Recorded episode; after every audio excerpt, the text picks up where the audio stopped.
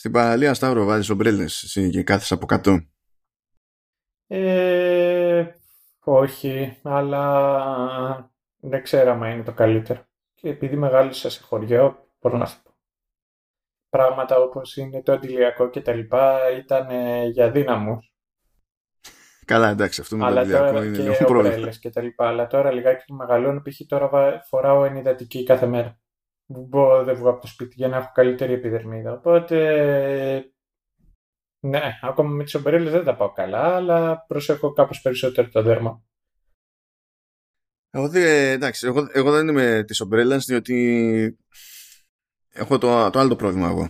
Α- Αν, αν μπω στη διαδικασία να πω ότι πάω θάλασσα για μπάνιο, Ναι. φτάνω στην παραλία, μπαίνω στη θάλασσα. Και ο μόνος λόγος να βγω από τη θάλασσα είναι να έχει έρθει η ώρα να φύγω. Ε, Και επειδή δεν γίνεται να πάρω αγκαλιά με μια ε, ομπρέλα στη θάλασσα, μέσα, δεν ασχολούμαι με ομπρέλες. Είναι αυτό. That's it. ε, Οπότε ασχολούμαι εδώ με ομπρέλες. ναι, ναι, ασχολούμαι. Το θες να τις κάνει; Να πω και κάτι άλλο. Έχουμε γενέθλια. Ε, ο showrunners. Έχουμε γενέθλια ως overrunners γιατί μπερδεύω το τι, το τι είχαμε κάνει ως whatever και τι, τι όχι. Ναι. Το whatever το είχαμε βγάλει πρώτα Απριλιά και είχαμε κάνει το πρώτο επεισόδιο για το για Umbrella Academy, πρώτη σεζόν Umbrella Academy, αλλά δεν θυμάμαι αν είχαμε βγάλει ένα Ιούλιο, ένα Αύγουστο και μετά ξεκινήσαμε από το Σεπτέμβριο κανονικά. Κάτσε καλό μου παιδί. Έχουμε είμαστε εδώ στο administration. Όχι, όχι, όχι. Μου ήρθε στο Facebook ε, memory. Έχουν περάσει τα γενέθλια. Απλά να δω τέτοιο. Μπορώ να δω ημερομηνία. Οι πρώτος showrunners ήταν καλή φάση. Κο- ε, το showrunners έχει γενέθλια μαζί με μένα. Πώς είναι αυτό; Ούψ. ναι, ήταν 24 Ιουλίου του 20 που βγάλαμε το, το πρώτο επεισόδιο Showrunners, το οποίο τυχαίνει να ήταν και για τον πρώτο κύκλο του The Umbrella Academy. Και να, είμαστε σήμερα εδώ πέρα ε, και γράφουμε για τον τρίτο κύκλο του The Ε, Umbrella δεν Academy. έχω και καπελάκι happy birthday. Έχω μονάχα τα tinfoil hat μου. εγώ. Εντάξει, αλλά μου αρέσει όμως που έχεις, ε, έχεις range ολόκληρο από την Folly Hats. Δεν είναι τα την Folly Hats. Ε, Ανάλογα με την περί... Μας πούνε και αγρικούς. Να ταιριάζει με το συνολάκι κάθε φορά. ε, ε, χωριάτες, ναι. Χωριάτη, ναι, με λες. Αγρίκο... Ε, και αγρίκο με λες. Ναι, Αλλά stylish. Stylish. Έπαιξε μια εσωτερική διαπραγμάτευση, Ναι. δεν οδήγησε πουθενά. Ήταν και... Κάπως έτσι. Ε, μα, ε. Yes, I am. Ε, λοιπόν. Ε, για να δούμε σε τι κατάσταση βρισκόμαστε με The Umbrella Academy. Ως συνήθως θα βάλω εκεί πέρα τα δύο τα, τα links προς τα δύο άλλα επεισόδια που έχουμε κάνει για Umbrella Academy για, τη, για τον πρώτο και τον δεύτερο κύκλο. Δεν θα καθίσουμε να εξηγήσουμε από την αρχή το απαν σύμπαν. Εκεί πέρα υπάρχουν όλα. Ε, ειδικά όσο πάτε προς τα πίσω είναι και με χειρότερο ήχο. Ειδικά καλά το πρώτο δεν το συζητάμε. Αλλά τέλος πάντων. Ε, ε, οκ. Νομίζω ότι ήταν ε, καλά τα πρώτα κιόλας. Ήταν που προσπαθούσαμε να βρούμε ακόμα και τα φορμάτα. Ακόμα και τώρα δεν είμαι σίγουρος αν αυτό το οποίο κάνουμε είναι το πιο έξυπνο και το πιο efficient. Αλλά τουλάχιστον ρε φίλε έχουμε μια ροή καλώς ή κακώς. Τα Ναι, πρώτα εντάξει, ήταν... έχουμε ε, βρει- Έχουμε βρει ένα μοτίβο. τέλος ναι, πάντων. έχουμε βρει ναι, ένα μοτίβο και Αμ, όταν τα είχαμε κάνει τότε ήμασταν ok από διαθεσιμότητα των πάντων.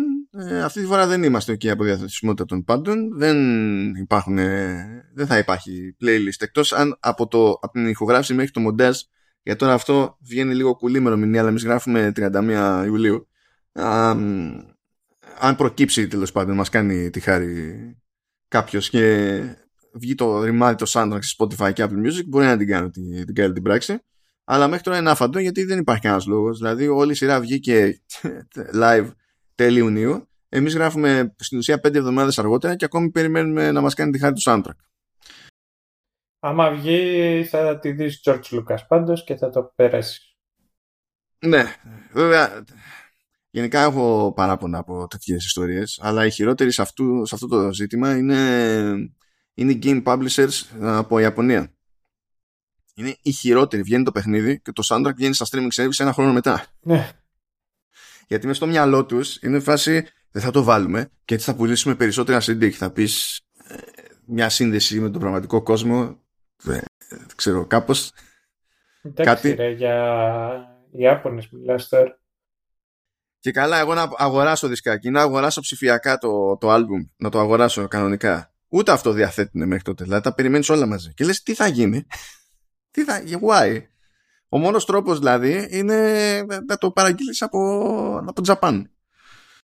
Και λες, Okay. Yeah. Βέβαια, εγώ είμαι και ενοχλητικός σε αυτά τα θέματα. Έχω, έχω, έχω ειδοποιήσει από ένα publisher για typo σε track names, σε soundtrack. Και τι σου είπες, σε ευχαριστώ. Α, ναι, ναι, το, το φτιάξανε. Ναι. το φτιάξανε. Α, ε, εντάξει, έχω θέματα. Έχω θέματα. Α, λοιπόν, Όλοι έχουν θέματα. Καλά στο The Umbrella Academy το default να έχεις θέματα έτσι κι αλλιώς. Ναι. Ε, οπότε ας πούμε ότι πάμε εκεί λίγο στο πώς έχουν τα πράγματα στο, στο πρώτο επεισοδιάκι που δεν χωράνε και spoilers στην ουσία, δεν θα έχουμε θέμα και το, τα συζητάμε εγώ εκεί πέρα. Λοιπόν, υποτίθεται ότι στο τέλος της δεύτερης σεζόν έγινε ό,τι η μανούρα έγινε εκεί με τη δολοφονία του, του JFK κατάφεραν και κάνανε τα κουμάντα τους, ταξιδέψανε πάλι στο, στο χωροχρόνο και όπως έχουμε μάθει γενικά σε αυτή τη σειρά, οπότε το επιχειρούν αυτό με στυλ και ομαδικά γίνεται μαλάκια. Ε, μα τι σε κάνει να το λες. Ε, εντάξει, τι να γίνει. Ε, κρίμα για τον Five δηλαδή. Γιατί είναι του, εκείνος που προσπαθεί περισσότερο συνήθως. Ε, και... Ξέρεις τι, επειδή τα ανέφερες και όλα, ότι ο, ο Five τώρα παίζει και είναι σε ένα universe του Nolan, okay? Και όλοι οι άλλοι είναι σαν να παίζουν στην καλύτερη Disney πιο συχνά σε φάση DC. Αυτό. Ναι, είναι, είναι, ναι, είναι άλλο, σαν να είναι σε άλλο πλανήτη, δεν ισχύει.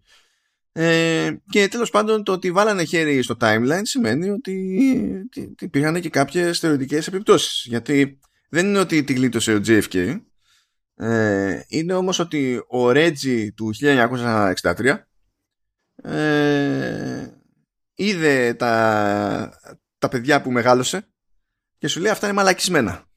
Ναι. Οπότε όταν θα έρθει η ώρα να μαζέψω εγώ παιδιά που θα γεννηθούν με τρόπο μαγικό ε, θα πάω να αγοράσω άλλα. Δεν θα πάρω αυτά τα βλαμμένα.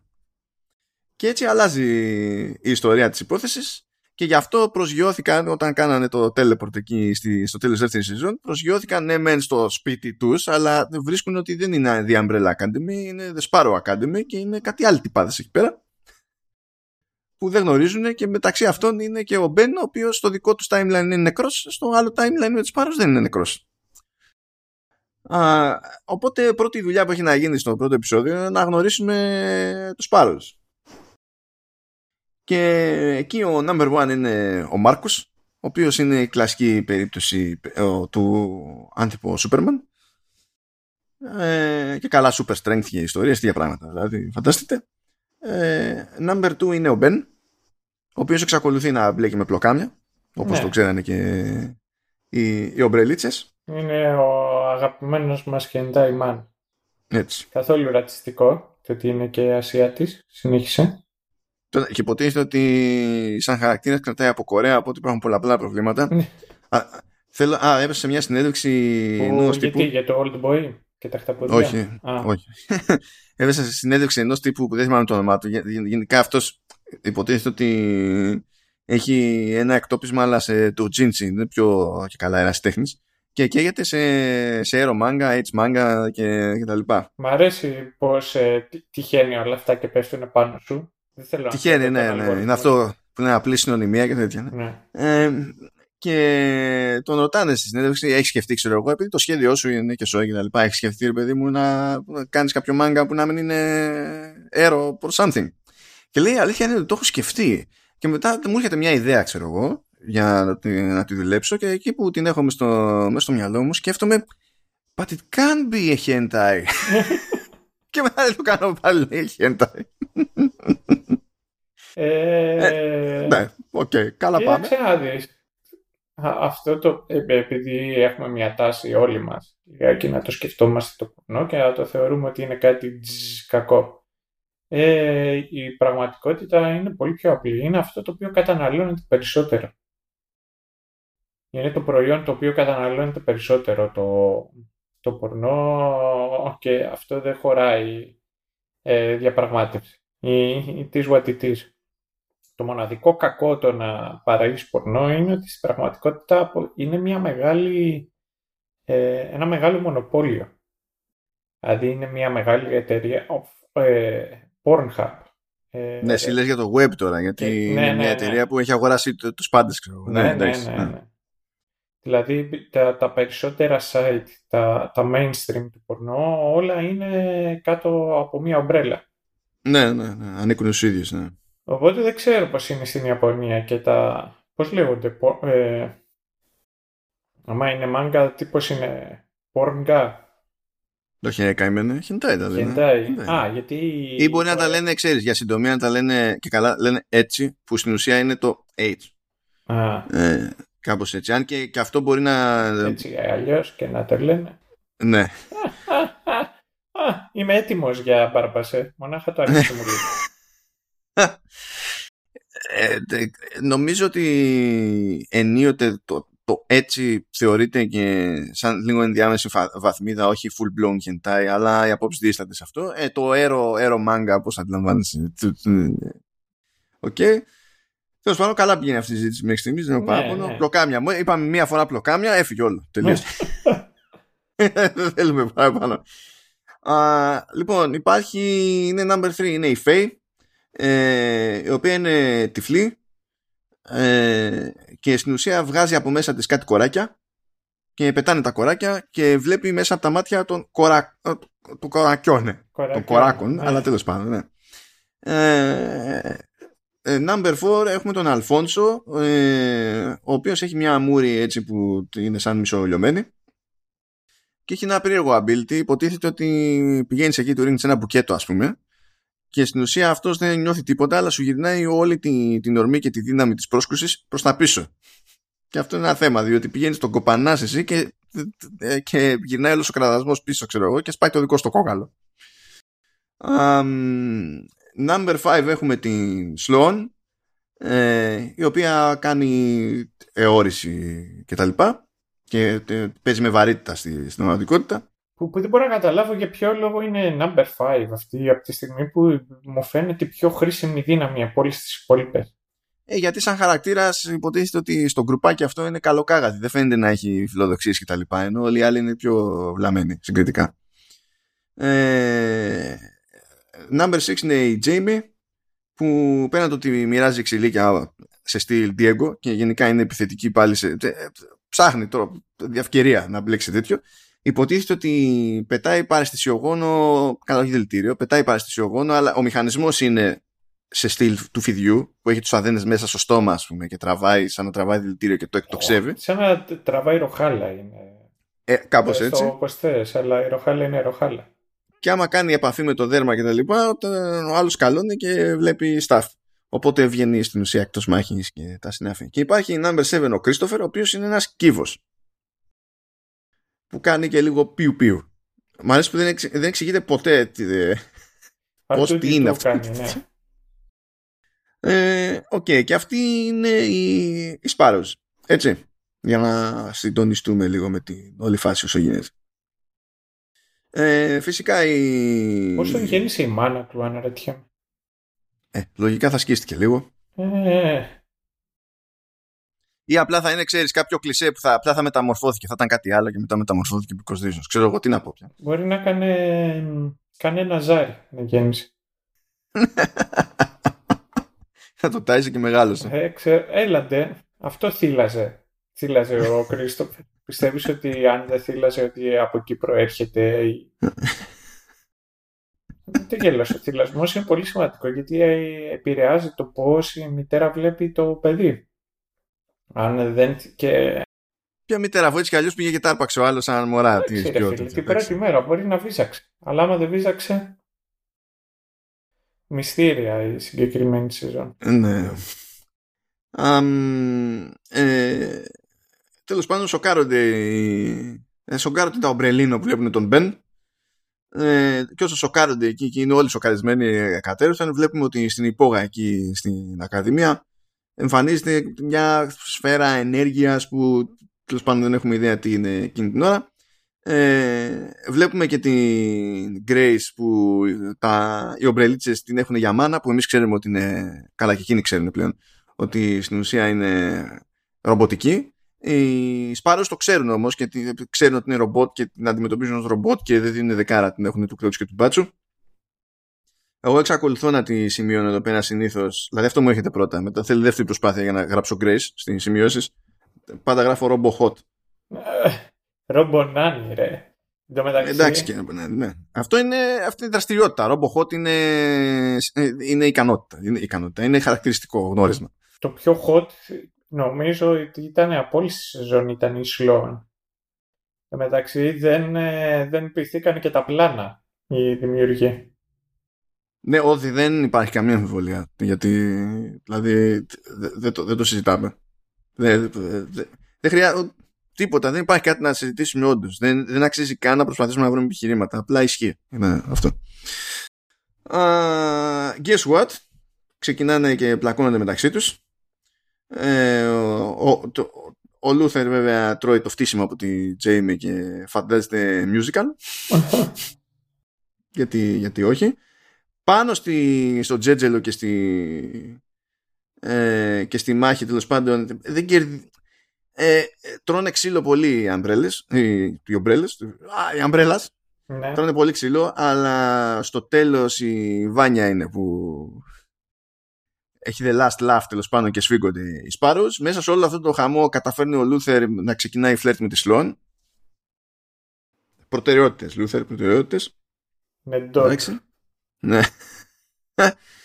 Ε, συνειδητοποιούμε ότι στην περίπτωση των Sparrows υπάρχει ο, ο Ρέτζι ε, εκείνος που στην ουσία αγόρασε τα παιδάκια και τα λοιπά αλλά δεν κάνει ακριβώς κουμάντα όπως έκανε στου, στις ομπρέλες ε, βλέπουμε σε άσχετο πλάνο τελείως ότι εμφανίζεται ένας χαρακτήρας που λέγεται Lester Pocket και κουβαλάει μαζί κασετούλες και είναι μονίμως με ακουστικά και ακούει white noise.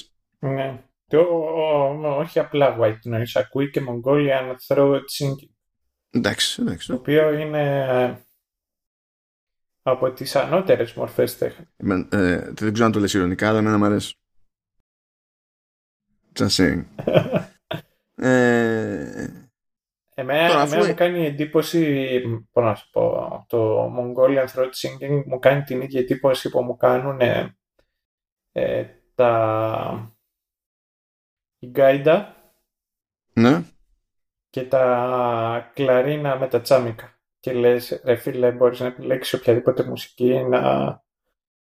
για τον πολιτισμό σου και για την κουλτούρα σου. Και απλά διάλεξες αυτό.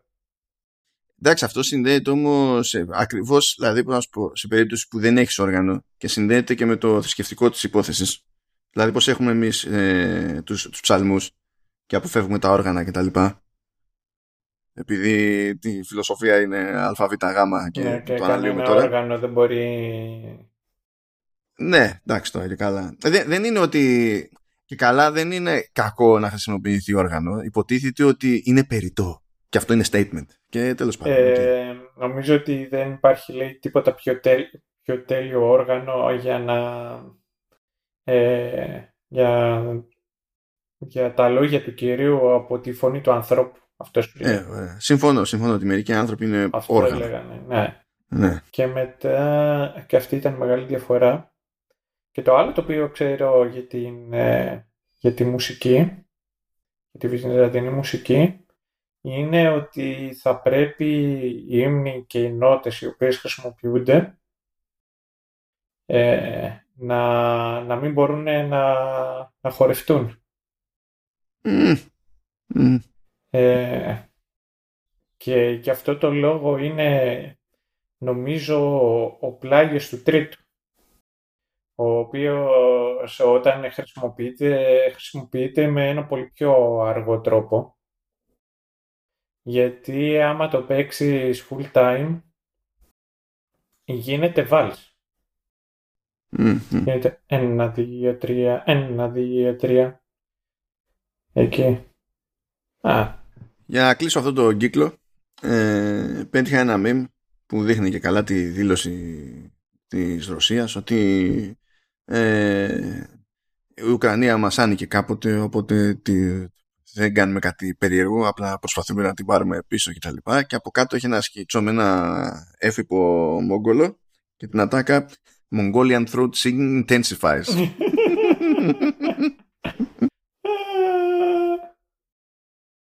Λειτουργήσε και αυτός ο κύκλος λοιπόν. Περίεργα. Ε, ε, εν τω μεταξύ. Συγκλονίστηκε όσο το περίμενε Φάνηκε it's ναι. Λοιπόν, ε, πηγαίνει όλο το group από τις ομπρέλες και αράζει στο Hotel Obsidian που υποτίθεται ότι το ξέρει ο Κλάους. Εκεί πέρα λέει εντάξει πληρώνεις και από εκεί και πέρα δεν τους νοιάζει ποιος είσαι, τι κάνεις, αν κρύβεσαι, από ποιον κρύβεσαι και τα λοιπά. Είναι όλο quirky το πράγμα εδώ. Κομπλέ. Η Βάνια πηγαίνει και κάνει ένα κονέ και συναντά μόνη της τον Μάρκους ε, εν τω μεταξύ, οι Σπάρου, επειδή ήταν τη Βάνια να κάνει αυτό το καμπούμε εκεί πέρα και τους ζόρισε, θεώρησαν αυτονόητο ότι είναι number one στη, στην ομάδα της, αλλά δεν είναι. Εδώ συγκλονίζεται λίγο ο Μάρκος που δεν ισχύει. Γιατί με στο μυαλό του ήταν συνάντηση μεταξύ number one. Ε, ναι. Τέλος πάντων, ψάχνονται εκεί πέρα για να το σώσουν λίγο τη, να δουν τι χρειάζεται να κάνουν για την κατάσταση, γιατί αφήσανε μια βαλίτσα που είναι time machine πίσω και θέλουν στην ουσία να σηκωθούν και να φύγουν να γυρίσουν στο δικό τους το timeline οι ομπρέλες και άντε για και μην μπλακωνόμαστε και τα συναφή. Ε, το πρόβλημα είναι ότι στο γυρισμό ο Μάρκος πηγαίνει εκεί πέρα με, τη, με την Grace και τσεκάρει τη, την μπάλα ενέργειας και λέει τι είναι αυτό, το ακουμπάει, πεθαίνει. Και βλέπουμε και ένα κύμα ενέργειας που σκάει από τη σφαίρα αυτή και απλώνεται στο, στο χώρο και καθώς συναντά έμβια όντα, κάποια τα διαλύει. Όχι όλα, αλλά κάποια τα διαλύει και τα εξαφανίζει. Και λέμε, καλή, καλό φαίνεται αυτό. Εντάξει, ο, ο, ο Five ψάχνεται, ε, αισθάνεται λίγο περίεργα, ε, δεν ξέρει τι έχει πάει στραβά και υποθέτει ότι ε, εφόσον έχει αλλάξει το timeline τέλος πάντων, ε, μπορεί να πήρε άλλα παιδιά ο Reggie, αλλά αυτό δεν σημαίνει ότι εμείς δεν υπάρχουμε σε αυτό το timeline. Οπότε ίσως να ε, έχουμε θέμα με τους doppelgangers. Γιατί και καλά, αν βρίσκονται κοντά, ε, ε, ας πούμε ότι ενεργοποιείται το λεγόμενο doppelganger paradox και αρχίζουν και έχουν φαγούρες, γίνονται παρανοϊκοί και ιστορίες. Ε, και μέσα σε όλα εμφανίζεται η Λάιλα του, του Diego, αυτό το, το, το, το πράγμα που είναι το πιο κοντινό σε Τζόκερ εκεί μέσα. Ε, και εμφανίζεται με ένα αγοράκι που λέγεται Σταν στον Diego και λέει Χα, ο γιος σου. Αυτό. Και κάπως έτσι στην ουσία τρέχει το πρώτο επεισόδιο και μπαίνουν τα πράγματα σε μια σιρούλα. Να πω ότι την αμαρτία μου την βρίσκω πολύ hot τη Λάιλα. Ε, όχι, δεν το είπα από ψυχότινες, το είπα είναι, ότι είναι, είναι obnoxious, είναι τέτοιο. Ε, μια τάκα σε αυτό το επεισόδιο κάποιος έκραζε τον Klaus φυσικά και λέει you're disgusting. Και μετά το Klaus και λέει but consistent. Και συμφωνώ συμφωνώ. Α, λοιπόν κάπως έτσι έχουν τα πράγματα στην αρχή. Οπότε τώρα είναι η ώρα να πούμε μια γενική εικόνα της σεζόν, μια γενική εντύπωση για τη σεζόν χωρίς να μπλέξουμε με spoilers για να μπλέξουμε μετά σαν άνθρωποι φυσιολογικοί με spoilers. Ναι. Δεν το εννοούσα αυτό να μπλέξουμε ως φυσιολογικοί άνθρωποι με spoilers. Δεν είναι το πετάμε spoilers δεξιά και αριστερά ένδειξη φυσιολογικού ανθρώπου. Για, για το ανάποδο. Έτσι. Sarcasm. It's called sarcasm. Συνεχίζουμε. Ε, για πες Σταύρο. Τι να πω κι εγώ. Λοιπόν, νομίζω ότι έχουμε καταλάβει πλέον το ρόλο που έχει το Umbrella Academy στις καρδιές μας. Νομίζω ότι το έχει καταλάβει και εκείνο από την προηγούμενη σεζόν. Είναι το αντίστοιχο Times of, uh, Legends of Tomorrow. Μπράβο, ε, Σταύρο, αυτό, αυτό είχα και εγώ κατά νου. Αυτό ήθελα. Δηλαδή, Μπράβο, συμφωνούμε. Είναι σαχλό, το ξέρει ότι είναι σαχλό. Το έχει αποδεχτεί, πατάει πάνω σε αυτό και δεν προσποιείται ότι είναι κάτι άλλο πέρα από αυτό. Οπότε το κρίνουμε σαν αυτό το οποίο είναι τώρα. Σε σύγκριση με τις προηγούμενες σεζόν υπάρχει ένα downgrade μέσα για μένα. Ε, θέμα budget, κατά πάσα πιθανότητα, διότι τα σκηνικά είναι λιγότερα. Ε, μέσα σε πολύ συγκεκριμένους χώρους γίνεται ό,τι είναι να γίνει. Ναι, δεν έχει τόσα εξωτερικά όσο είχε. Δεν έχει το ίδιο action που είχαν άλλες φορές.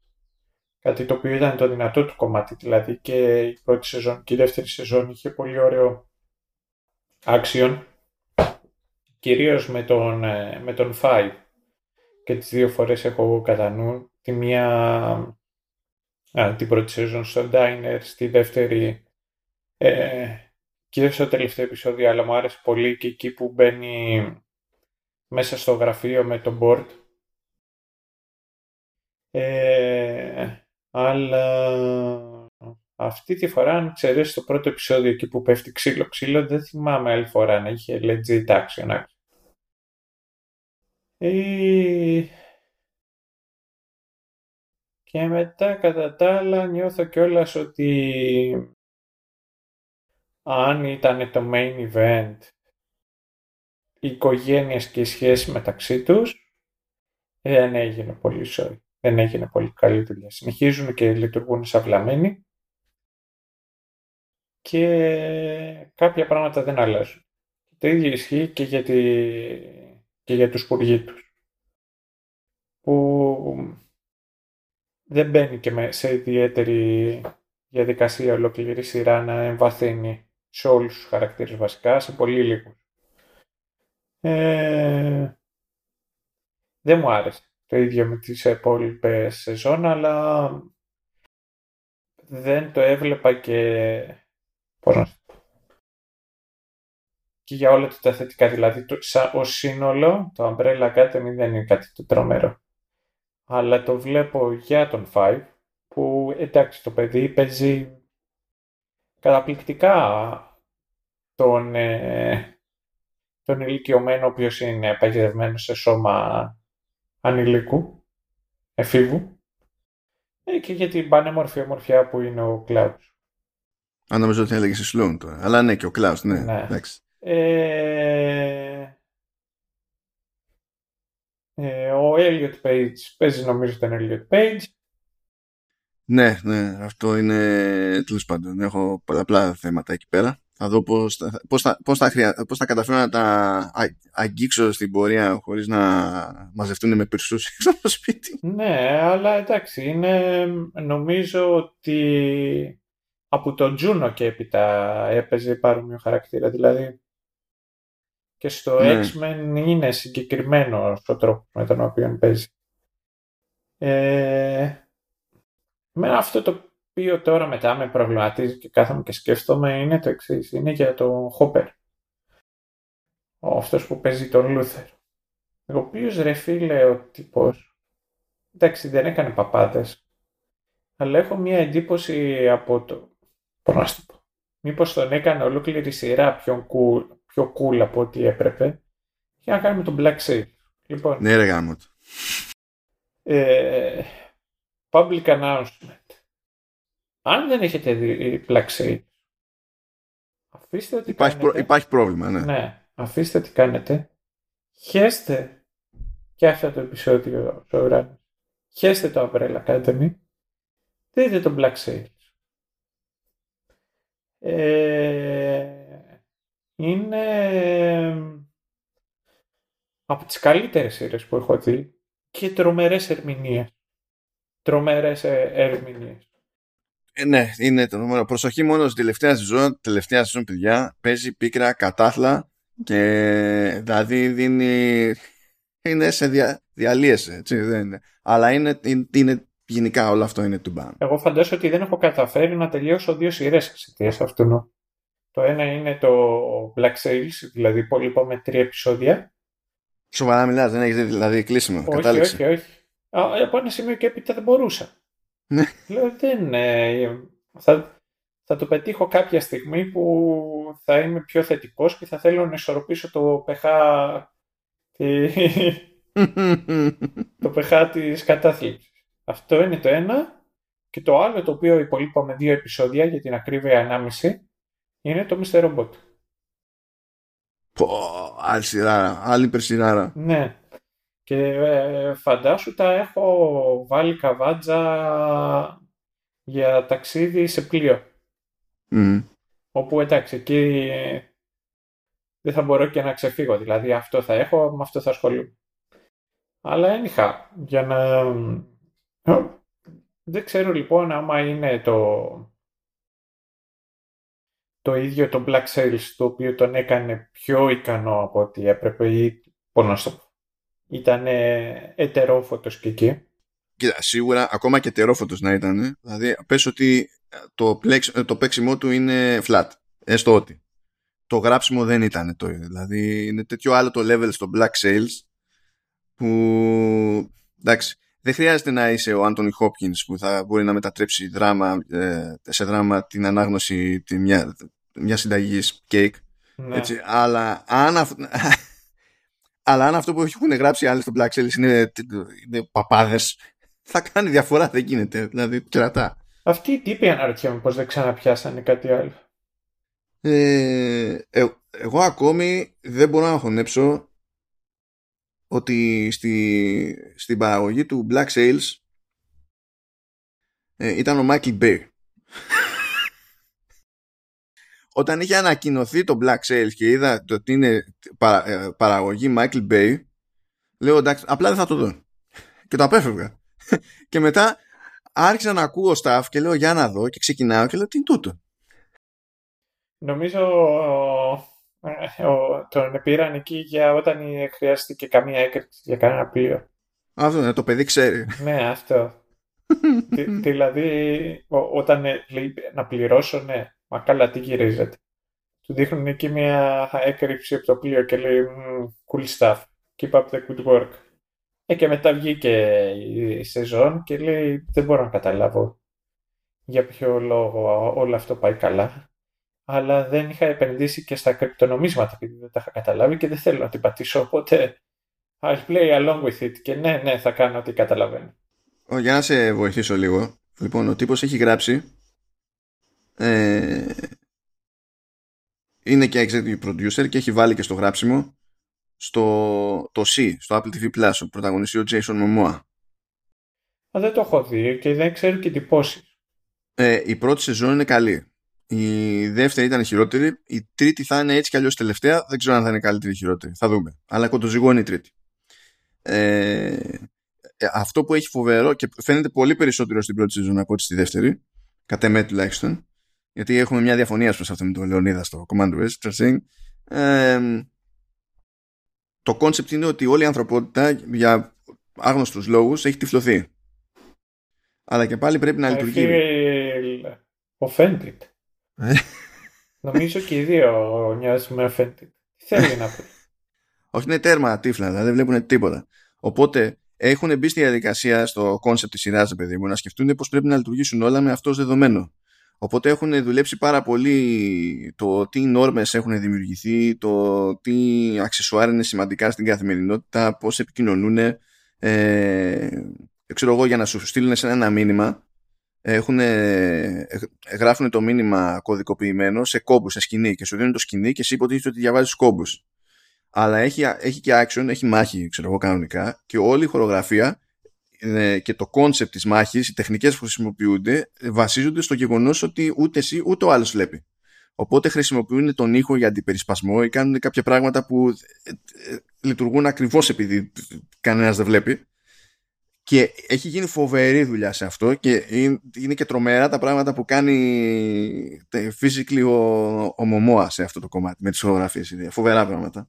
Ε. ε, απλά ξενέρωσα λίγο με τη, σε σχέση με την πρώτη με τη δεύτερη σεζόν. Αλλά έχω γράψει ρε παιδί μου ένας από τους δύο γραφιάδες ένας από τους δύο creators βασικά του Black Sails έχει γράψει εκεί. Και έχει γράψει και κάτι που τρέχει φέτος το The Old Man και δεν έχω προλάβει να το, να το δω στο οποίο πρωταγωνιστεί ο, ο Jeff Bridges, πράγμα που σημαίνει ότι θα το δω στην τελική. Απλά το αναφέρω ναι, για την ιστορία. Ε... Και αν σε ενδιαφέρει, δεν ξέρω, σε αντίθεση με το C, ε, που ο creator είναι άλλος, απλά έχει γράψει, ξέρω εγώ, ε, ένας από τους δύο creators του τέτοιου, του Black Sales, στο The Old Man είναι το ίδιο duo που έχει κάνει το Black Sales. Οι creators. Ε, αυτό ακούγεται τελικά και πιο γουτσ ναι. Ε, εγώ αυτό το οποίο θα μου μείνει από το Black Sales είναι καταρχάς η οργή. Μα... Αυτό και μετά το άλλο το οποίο θα μείνει και κάτι το οποίο εγώ πάντα το εκτιμώ είναι το πώς μπορείς να φτιάξεις ένα χαρακτήρα ο οποίος ηθελημένα παίζει ένα ρόλο για αυτά τα οποία πιστεύεις. Βλέπετε πόσο εύκολο είναι. Απλά θυμόμαστε το Black Sales και έχουμε ξεχάσει τα πάντα. Δεν ξέρουμε τι κάνει ναι. η συζήτηση. Είναι, αυτό, αυτό λειτουργεί πάντα. Αυτό δεν παλιώνει ποτέ. Έτσι, είναι το ίδιο effect. Δηλαδή, άμα μας πετύχετε στο δρόμο, ας πούμε, και μπλα μπλα, και ξαφνικά πείτε Black Sales, θα ξεκινήσει ένα tantrum. Ναι, αυτό. Ε, Τέλος πάντων. Για, και για να επανέλθω πέρα στα εκεί, δεν ξέρω τι κατακάνει αυτός ο, ο Χόπερ. Νομίζω ότι σίγουρα δεν τον βοηθάει και το υλικό, αλλά σε καμία περίπτωση δεν είναι εισάξιος με, το, με, με τον ε, Five. Και... Όχι, δεν είναι. Ε, και ταυτόχρονα νομίζω ότι ακόμα και αν είχε ποτέ ελπίδα ή αν έχει ποτέ ελπίδα να είναι κάτι καλύτερο, ε, δεν τον διευκολύνει το ότι τρώει τρελό typecasting επειδή είναι νταμάριο. Και δεν λέω επειδή είναι νταμάριο επειδή εδώ φοράει και τη βλακία που έχει από πάνω και καλά είναι το σώμα του πυθίκου. Γενικά είναι νταμάριο. Και αν δεις ε, ακόμα και σε βρετανικές παραγωγές που εμφανίζεται, συνήθως είναι βρετανικές αξονιές. Είναι η ίδια φάση, ρε παιδί μου. Είναι το να έχουμε κάποιον να χτυπιόμαστε. Ναι, κοίταξε, κατά πάσα πιθανότητα έχει και αυτός τώρα να παίξει. Πρέπει και να δουλέψει ρε, ο άνθρωπος. Εντάξει, αυτό είναι, είναι φυσιολογικό. Τι να γίνει, έχει μεσολαβήσει και ένα Brexit. Είναι δύσκολα τα πράγματα.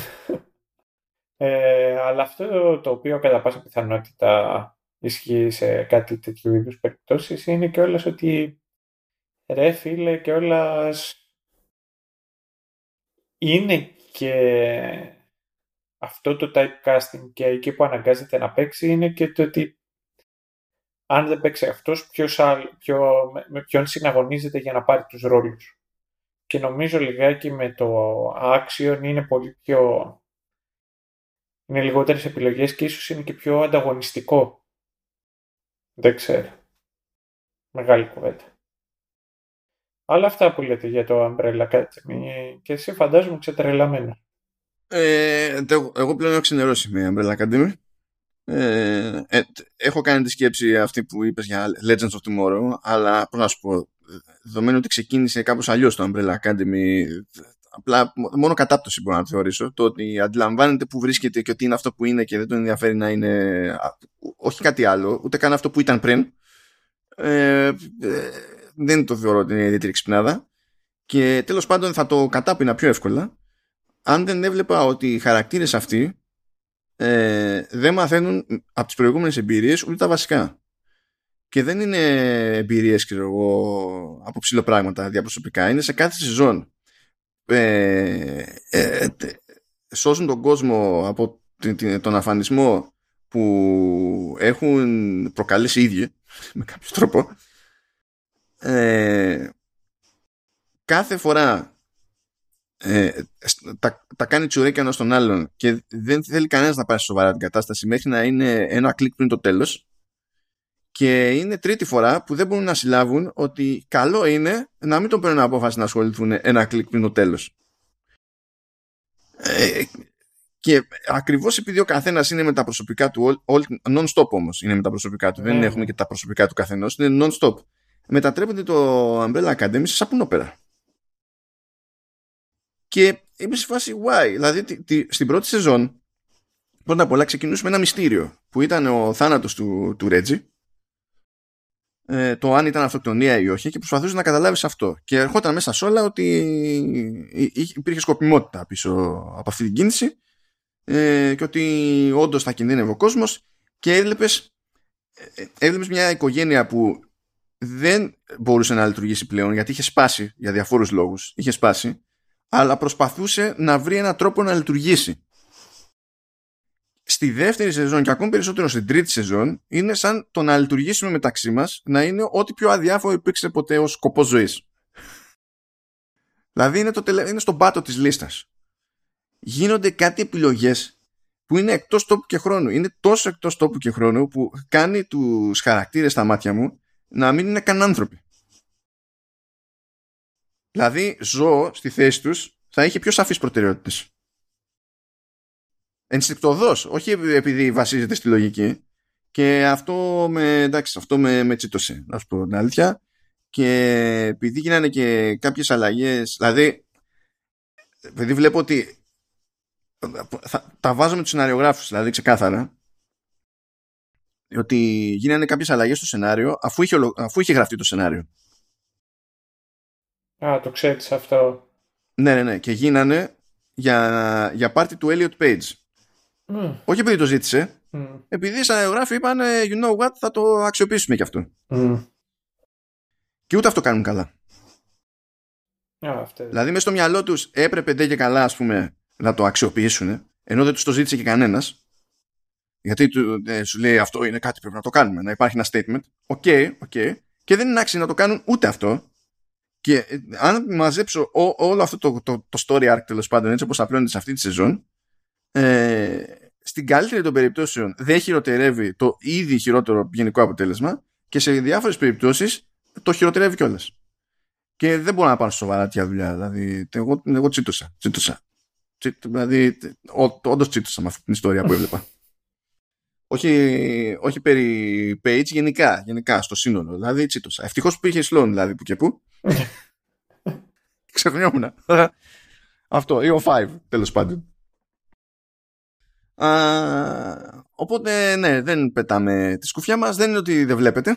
Ναι, ναι. Δεν δε, φτάνω, δε φτάνω μέχρι εκεί. Ναι, όχι. Αλλά... Για πράγματα που δεν βλέπετε θα μιλήσουμε στο επόμενο επεισόδιο. Στο επόμενο επεισόδιο, ναι. Που εκεί πέρα ακριβώς επειδή πιάνουμε levels απειλάς τέτοιο μετατρέπεται σε κομμωδία. Οπότε εγώ προσωπικά θα περάσω καλύτερα στο επόμενο επεισόδιο που θα γράψουμε. Παρότι αυτό που θα μας απασχολήσει είναι ξεκάθαρα χειρότερο από το Umbrella Academy. Αλλά ok. Okay. Um, ναι, και σφίγγομαι. Και άμα βάλουμε κάτω και το ότι μάλλον σφίχθηκε και το budget σε αυτή τη σεζόν, δεν το βλέπω να το τραβάμε πολύ ακόμη. Δηλαδή να έχει... να βγάλουν άλλη μία. Ή μπορεί να μάθουμε ότι θα βγάλουν και καμία, ποιος ξέρει. Μου το κόβω λίγο... λίγο χλωμό το, το πραγματάκι αυτό και δεν ξέρω αν θα έχει. Δεν ξέρω ποια ήταν η αρχική συμφωνία και δεν ξέρω αν έχει κάποιο λόγο ο νέος ιδιοκτήτης Dark Horse Comics να κινηθεί αλλιώς. Γιατί γενικά αυτό είναι μεταφορά από Dark Horse Comics. Η Dark Horse Comics αγοράστηκε πέρυσι, νομίζω πέρυσι, αργά πέρυσι. Αγοράστηκε από το, από το σουηδικό το Embracer Group, που αυτοί μπλέκουν περισσότερο με games και τέτοια ε, και μπορεί πάρα πολύ απλά να τους νοιάζει να έχουν ένα άλλο ευρύτερο πλάνο για την αξιοποίηση του, του οποιοδήποτε IP από Dark Horse. Και να την είναι αλλιώς, ποιος ξέρει. Σε αυτούς ανήκει το Tomb Raider πλέον, γενικά. Στο Embracer έχουν καλά, τους ανήκει πότε να είναι. Πραγματικά ποιοι είναι οι... Embracer Group. Ο, ναι, η THQ είναι. Ε, ναι, ένα φεγγάρι ήταν THQ Nordic. Άρχισε να αγοράζει πράγματα η THQ Nordic. Μετά φτιάξανε holding company το Embracer Group, στο οποίο ανήκει η THQ Nordic και είναι όλοι οι υπόλοιποι. Ε, αυτή είναι legit ότι να είναι. Αυτοί βασικά έχουν αγοράσει πάρα πολύ λαό. Είναι από τα αστεία τη, στη βιομηχανία του gaming. Είναι τι αγόρασε την τελευταία εβδομάδα, ξέρω εγώ, το Embracer Group. Όλη την ώρα αγοράζουν δεξιά και αριστερά ε, σπρώχνουν τους τζίρους τους και έχουν τόσες παραγωγές από παντού που στην ουσία το σύνολο των οικονομικών τους αποτελεσμάτων δεν έχει ποτέ μεγάλη εξάρτηση από ένα ενδεχόμενο flop. Δηλαδή πάνε τελείως για ε, οικονομίες κλίμακας και προσπαθούμε να γίνουμε too big to fail. Οπότε είναι σε φάση το ετοιμάζουμε μέσα στα επόμενα 2,5 ε, χρόνια 25 παιχνίδια AAA και 200 παραγωγές στο σύνολο και λες τι κάνετε εκεί πέρα αλλά έχουν, έχουν αγοράσει τα πάντα. Αγοράσανε και την Gearbox με τα Borderlands. Ε, αλλά δεν τους ανοίγουν τα Borderlands. Ε, αγοράσανε, τους, αγοράσανε Deus Ex και τους τύπους φτιάξανε τα σύγχρονα Deus Ex. Αγοράσανε την Crystal Dynamics του, του Tomb Raider που θα φτιάξει και το Perfect Dark της Microsoft. Ε, θα έχουν αγοράσει ό,τι αναπνέει, ξέρω εγώ. Τους ανοίγουν τα Dark Siders, τους ανοίγουν τέλος πάντων επειδή αυτοί το βλέπουν αλλιώς το πράγμα, δηλαδή αγοράζοντας την Dark Horse έχουν αγοράσει ένα μάτσο IP που μπορούν να, να τα αξιοποιήσουν σε επίπεδο transmedia. Και για να, το κλείσω, να κλείσω δηλαδή αυτή τη σκέψη είναι ότι μπορεί πολύ απλά ρε παιδί μου να μην καίγεται το, το Embracer Group ε, να συνεχίσει τη φάση με το συγκεκριμένο IP ως έχει με ένα στυλ συμφωνίας που έγινε υπό άλλη διοίκηση αλλά θα δούμε, ξέρω εγώ. Θα δούμε. Ναι, δεν, δεν ξέρω. Να πούμε ότι ήρθε η ώρα να τα κάνουμε 9 και να φυλαχτείτε από spoilers. Η ώρα του μπακαλιάρου. Του μαύρου μπακαλιάρου. Κάνα το ίδιο έκπτωτο θα σε οποιοδήποτε χρώμα. Τι είναι η ώρα του μπακαλιάρου γενικά; Είναι... Είχα ένα ηλικιάρχη ο οποίος ήταν... Καλά ξεκινήσαν. Ναι, έμπαινε μέσα και έλεγε διάφορες τέτοιες μαλακίες. Ε, ο, ο τύπος ήταν, είναι, γιατί ζει ακόμα, τους χειρότερους ηλίθιους δικτάκτορες που, που μπορείς να φανταστείς. Δηλαδή απαγορεύεται να έχουμε όχι μακριά μαλλιά, πώς είναι στο στρατό, τόσο κοντά, που βολεί, απαγορεύονταν να έχεις γένεια. Καλά, εγώ είχα ένα τέτοιο, ήμουνα που ήταν στο, στο Λύκειο και τέτοια που έπαιζε ε, ε, έπαιζε μουσική, ήταν ένας φιλόλογος που στην ουσία μας έκανε ιστορία και άμα σε έβλεπε στην τάξη του και έτσι, διέκοπτε οτιδήποτε έκανε και έλεγε παιδί μου πυθικίζεις. Αλλά το εννοούσε. Το εννοούσε, δηλαδή στο έκανε επίτηδες για να αισθανθείς άσχημα και να λυγίσεις και να ταξιδιστεί. Εμένα με είχε, βγάλει, με είχε διώξει από παρέλαση. Επειδή είχα κόψει τα μαλλιά μου στο πλάι πιο κοντά. Καλά, πες το, εντάξει. Ε, οι κοπέλες απαγορευόταν να φαίνουν την κοιλιά τους, εννοείται όχι μακιγιάζ, εννοείται όχι βαμμένα μαλλιά, εννοείται όχι πολλά σκουλαρίκια, πουθενά σκουλαρίκι τα γόρια σίγουρα κτλ. Ε, αλλά αυτό το ήταν πολύ σε αυτή τη λογική, ε, αλλά ταυτόχρονα ήταν και πολύ ατακαδόρας. Δηλαδή, κάποια στιγμή άμα έμπαινε μέσα, εκεί και με, με είχαν στείλει κάποια φορά στο γραφείο εκεί και μου λέει πόσες ε, πιστεύεις ότι θα σου δώσω; Λέω πόσες είναι να μου δώσετε ή πόσες, δεν πόσες θέλω να μου δώσετε; Λέει τι θέλεις; Λέω μηδέν.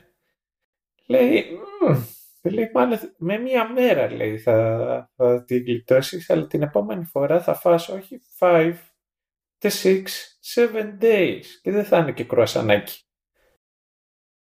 Έλεγε δηλαδή κάτι τέτοια αστεία. Ε, είχα ανεβεί πάνω με δύο καθηγητές οι οποίοι μου το παίζανε δύσκολο για να για κάτι το οποίο μου είχαν ζητήσει και τους ρωτούσε, λέει, πείτε μου, σας παρακαλώ πολύ, θα σας κάνω μια απλή ερώτηση και θέλω μια πολύ απλή απάντηση. Με ένα ναι ή με ένα όχι.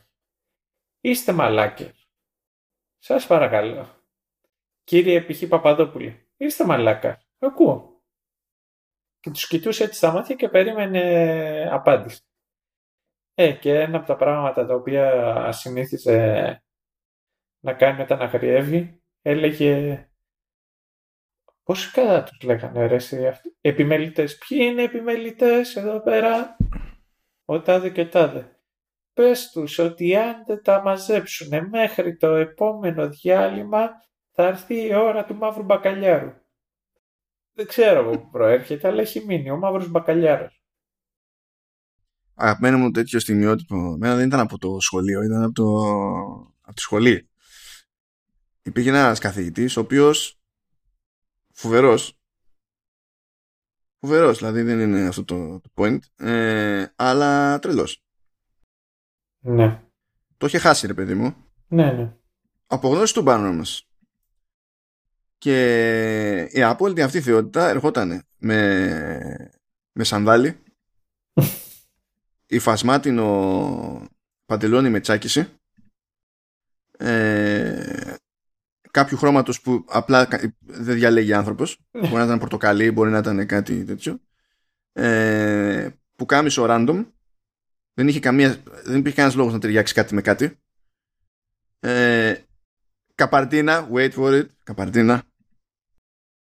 Και γυαλιά με, ε, με κλίπων φακούς για ηλίου.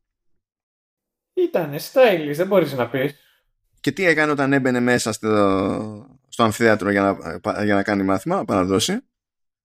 Δεν έβγαζε τα κλίπων, τα σήκωνε μπροστά. Λοιπόν, αυτή η θεότητα έτσι είναι σε κάποια φάση κάνει κάποια ερώτηση. Και πετάγεται ένας παιδί μου να απαντήσει. Δεν θυμάμαι ποια ήταν η ερώτηση, δεν θυμάμαι ποια ήταν η απάντηση. Αλλά ήταν προφανές, παιδί μου, ότι η απάντηση που έδωσε το, το παιδί, το άλλος φοιτητής, ήταν εκτός τόπου και χρόνου. Ναι. Και βλέπω αυτόν τον καθηγητή, δεν μιλάει. Κοιτάζει, σκεπτικός. Και λέει με απόλυτη ηρεμία. Από, δηλαδή, δεν είχε φάση, δεν έβγαζε ενόχληση κάποιον ναι, εκκρεμισμό ναι. κτλ. Απόλυτη ηρεμία. Business as usual. Λοιπόν, αυτή πρέπει να είναι η μεγαλύτερη μαλακία που έχω ακούσει ποτέ. Με straight face. Και πεθαίνουμε όλοι από τόπου, ρε. Όλο τον θέατρο κατευθείαν. Το είπε τελείως unfazed. Ναι, ναι. Και το εννοούσε. Το ζούσε.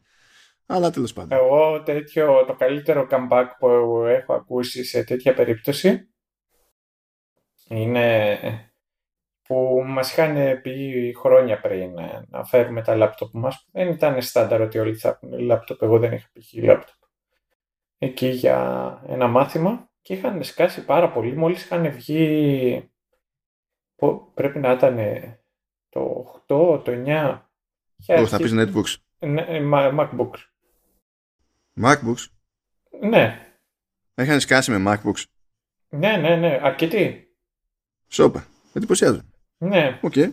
Είχε κάποια στιγμή, ακόμα και τώρα υποτίθεται ότι έχει καλό όνομα το τμήμα, οπότε ενώ δεν έχει πολύ μεγάλα μόρια, είναι και μερικοί οι οποίοι έχουν περισσότερα χρήματα και το κυνηγάνε να πάνε εκεί. Οπότε...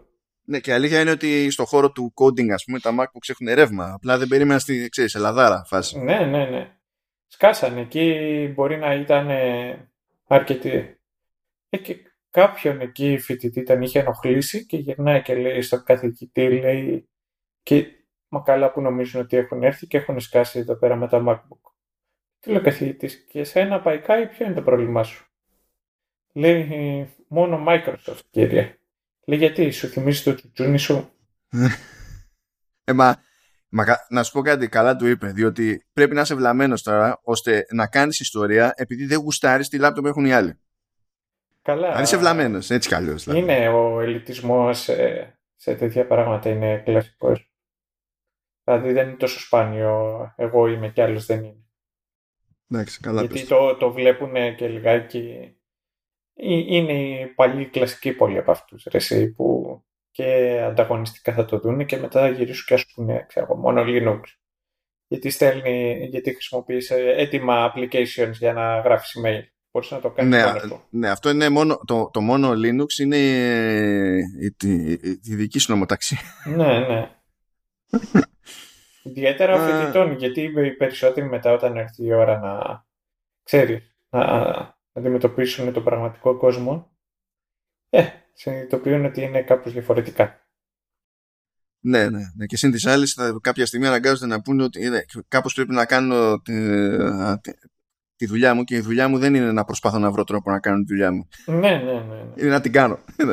είναι αυτό. Ό, όταν είμαστε στο στάδιο της εξερεύνησης είναι αλλιώς. Εντάξει, δεν είναι θέμα. Το καταλαβαίνω. Anyway, για, για πάμε εδώ λίγο. Πάμε.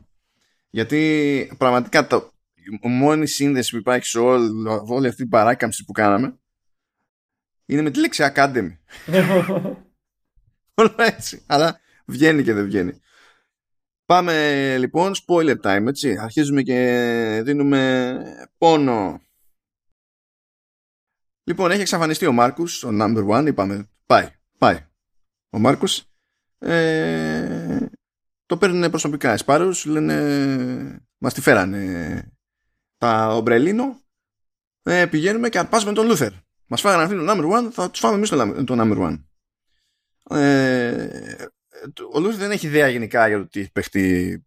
Φυσικά δεν ξέρει ότι έχει εξαφανιστεί ο Μάρκο, ούτε οι ομπρέλες έχουν πάρει χαμπάρι ότι έχει εξαφανιστεί ο Μάρκο, γιατί στην τελική δεν τον εξαφάνισαν αυτοί. Οπότε, ok. Okay. Ε, ταυτόχρονα τον έχουν όχι ακριβώς σαν φυλακισμένο, αλλά σαν φιλοξενούμενο. καταλαβαίνετε δεν έχει και τι να κάνει λοιπόν οπότε συνεχίζει να φλερτάρει με τη Sloan just ε, παράλληλα η Άλισον έχει τα δικά της. υποτίθεται ότι ψάχνει σε αυτό το timeline το σύζυγό της, την κόρη της και τα λοιπά και δεν τους βρίσκει. Οπότε τρώει σήμα ότι κάναμε ό,τι κάναμε γλιτώσαμε ό,τι γλιτώσαμε τις προηγούμενες φορές και εγώ πάλι είμαι στην απώλεια. Δηλαδή έχω χάσει τους ανθρώπους μου και τα συναφή. Ε, η Βάνια πηγαίνει και κουρεύεται.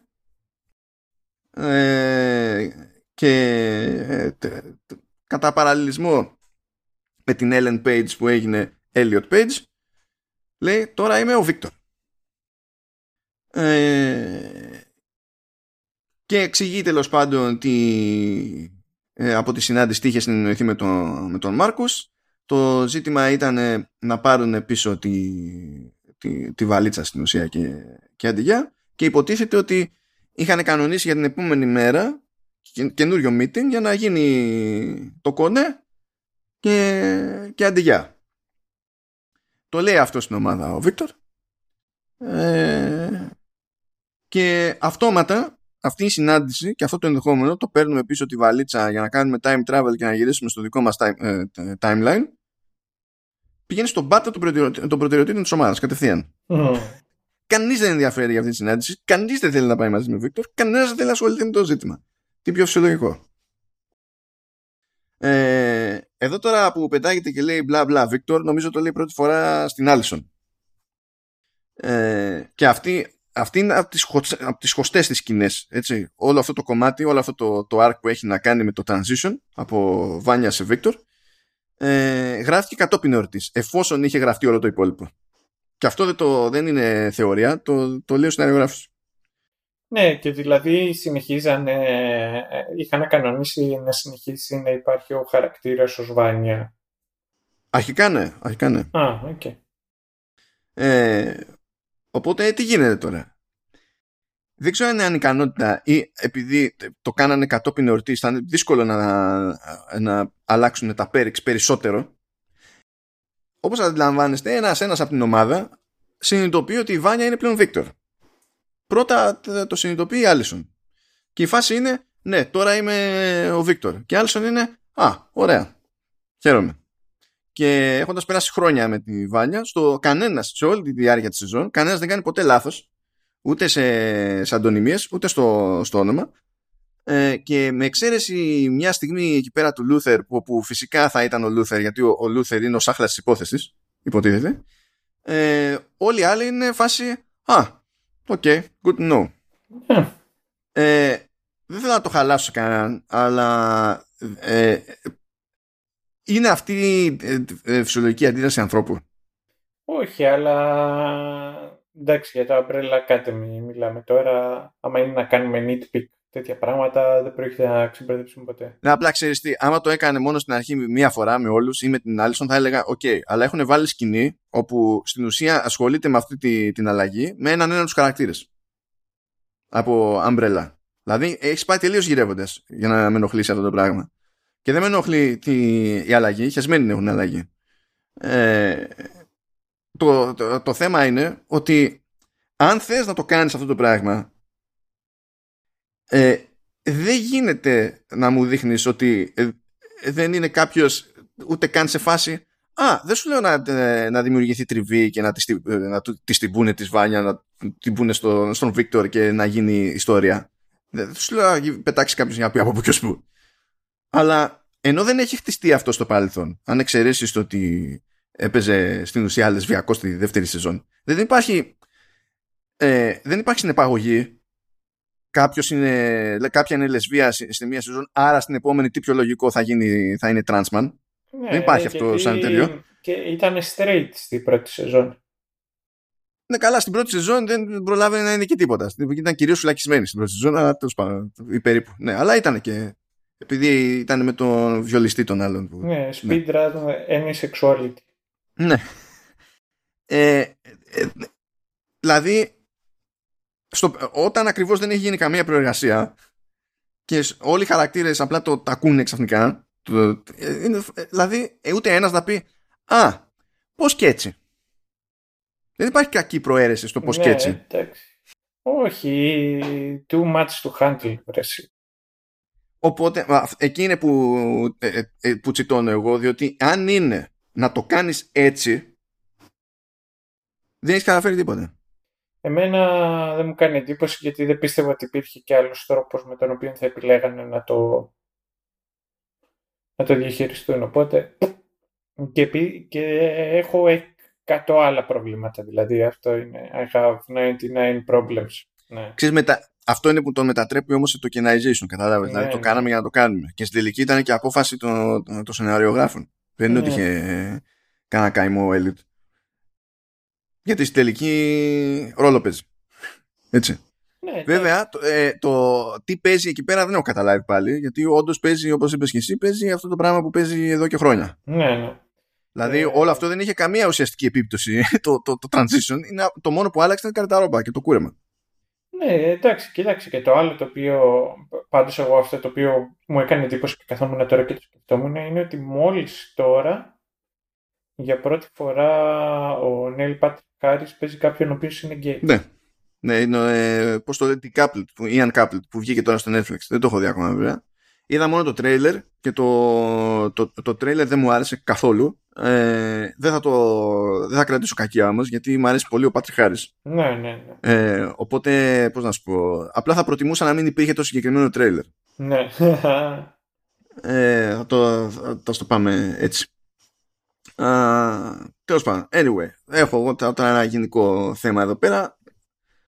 Ε, γιατί με, με ενοχλεί όταν γίνονται κάποιες κινήσεις με σκεπτικό καλά, ε, ζωγραφίζουμε εμείς τώρα. Και είναι μια μπουρδα. Ναι, δηλαδή εντάξει, ισχύει αυτό. Α, αυτή η έπαρση είναι που, που με τσιτώνει. Όχι, ότι υπάρχουν πολύ διαφορετικοί. Εγώ, εγώ σου είπα για ποιο λόγο δεν με απασχολεί. Πώς να σου πω, το... και εμένα μου φαίνεται off ο τρόπος με τον οποίο το αντιμετωπίζει αλλά πραγματικά κάνει ένα εκατομμύριο παπάδες σαν μπουρδες. Ε. Ναι, ναι, ότι δεν, δεν διαφωνώ καθόλου σε αυτό. Ε, λοιπόν, τέλος πάντων, έστω ότι επιστρέφουμε στη, στην κανονική ροή.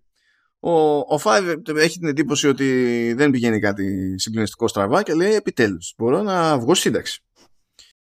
Ε, και κάπως έτσι πείθεται από τον Klaus να ξεκινήσει ένα road trip ο οποίος Klaus βέβαια ε, το, ξεκινάει το road trip επειδή θέλει να πάει να βρει σε αυτό το timeline τη μάνα του. Και μαθαίνει ότι είναι νεκρή. Έχει ένα θέμα λίγο εκεί πέρα. Okay. ε, ο Diego προσπαθεί να κουμαντάρει κάπως το ότι ξαφνικά έχει, έχει γιο τον Stan ε, η Λάιλα που ταξίδεψε όσο ταξίδεψε με τη δική της τη βάλιτσα μας ενημερώνει ότι έχει διαλυθεί η βάλιτσα δεν μπορεί να την ξαναχρησιμοποιήσει. Ε, και έχουμε μία από τις βλακώδεις επιλογές κατ' εμές σε αυτή τη σεζόν που είναι μια μάχη σε ένα πολυκατάστημα ή φαρμακείο δεν θυμάμαι τι άλλο ήταν ε, μεταξύ Diego Stan, Jamie και Αλφόνσο και γιατί το λέω αυτό; Πρώτα απ' όλα δεν είναι ιδιαίτερα σώη μάχη ε, και δεύτερον, ε, αυτή η μάχη υπάρχει μόνο και μόνο για να ασχοληθούμε λίγο παραπάνω με Τζέιμι και Αλφόνσο για λόγο που θα προκύψει, θα, δηλαδή θα εξηγήσουμε παρακάτω. Ήτανε, η σκηνή ίδια ήταν filler. Ναι, ναι. ναι, ε, ναι. και, και δυστυχώς βάλανε μάχη ε, ως υποκατάστατο character development. Ναι, ναι, ναι, ναι, όχι, όχι, σε αυτό εγώ συμφωνώ 100%. Και θα φέρω και, και θα πω και το εξής. Ε, θα μπορούσαν να επιλέξουν και κάτι πιο, ακόμα και το μέρος, ένα τσακ πιο έξυπνο. Θέλω να σου πω το ότι έχει zero stakes για όλη μάχη.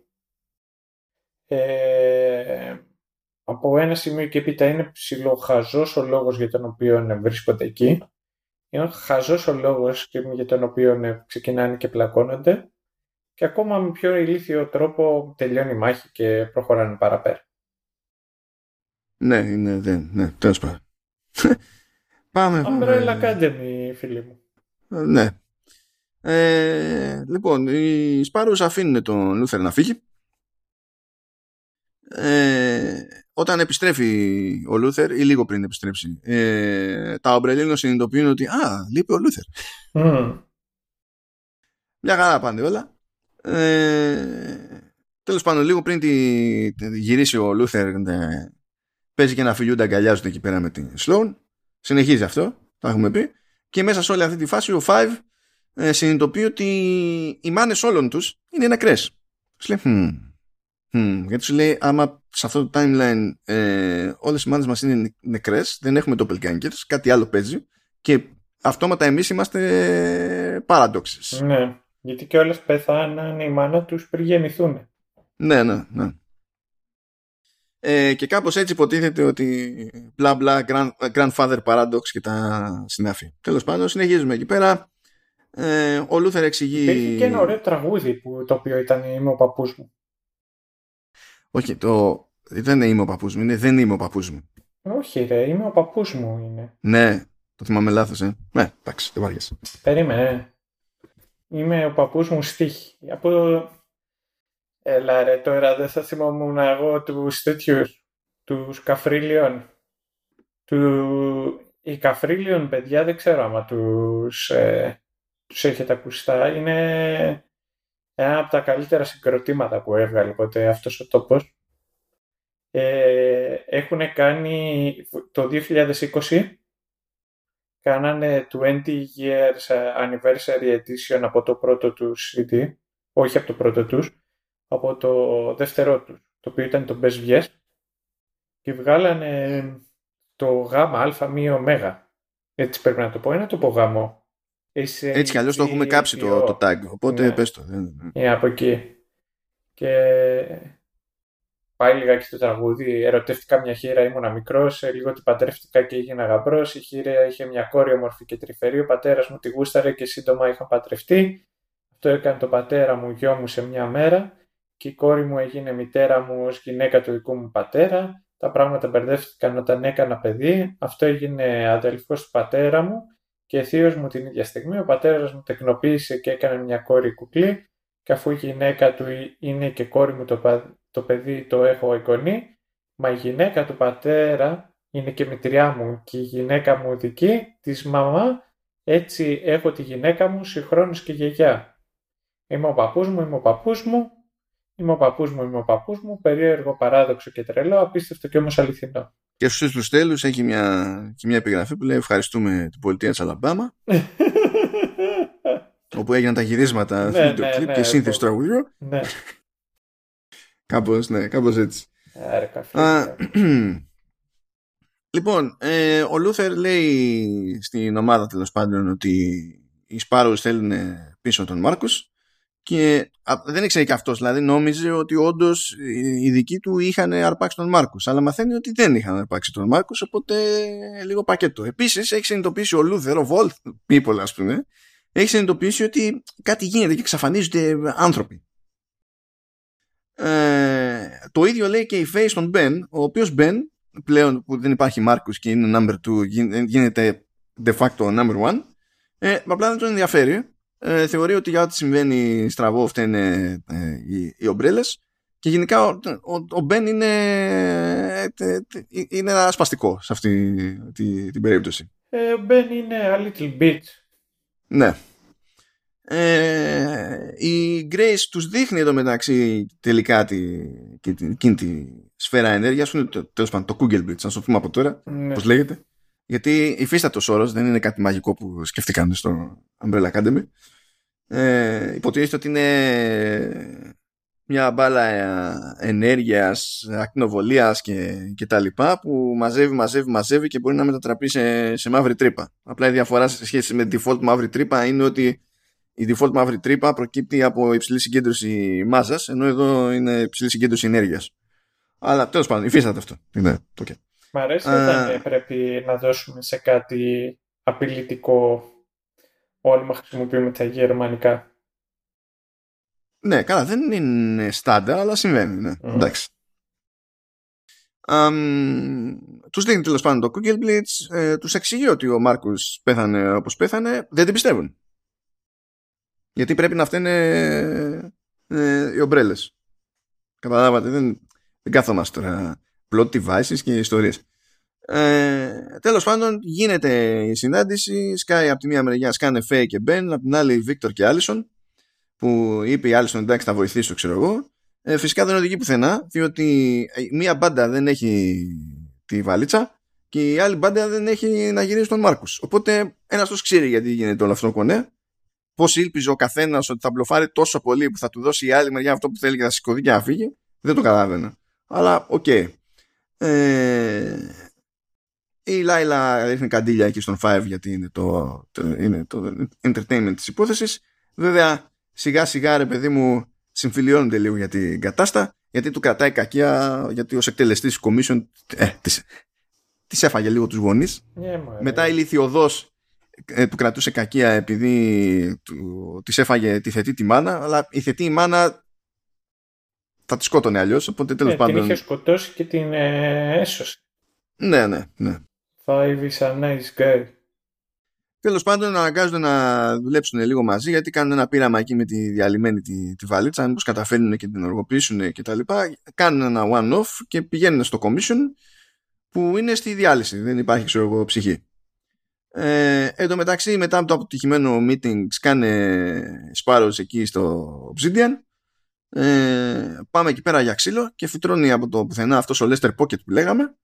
Κάνει ένα καμπούμ με δικό του κύμα ενέργειας και θυμάστε τι λέγαμε; Για εκείνη τη μάχη την άχρηστη αντί για character development ε, πεθαίνει η Jamie και ο Αλφόνσο αυτοί οι δύο χαρακτήρες που είχαν, ήταν πριν στη μάχη που ήταν αυτό, γεια σας cool ε, την κάνουν οι Sparrows, τσιτώνουν γιατί μόνο αυτοί είχαν απώλεια από, από σπόντα βασικά γιατί οι άλλοι προλάβανε και πέσανε κάτω, ας πούμε. Αν κάποιος δεν είχε προλάβει, θα τον είχε λιώσει το κύμα και αυτόν και, και ας ήρθαν αμπρέλα. Δεν είναι ότι το πήγε τόσο super duper στοχευμένα ο Lester Pocket. Και συνειδητοποιούμε ότι ο Lester Pocket είναι ο Harlan. Το παιδάκι που κατέληξε με δυνάμεις ε, από σπόντα. Περάσανε από τη Βάνια τότε, στη δεύτερη σεζόν.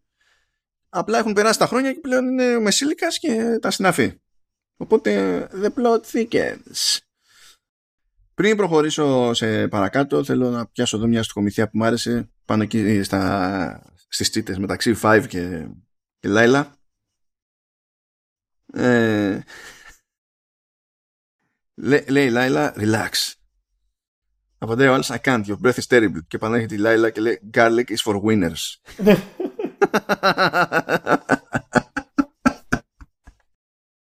εκεί, εκεί ενθουσιάστηκα και συμφώνησα αναγκαστικά. Ε,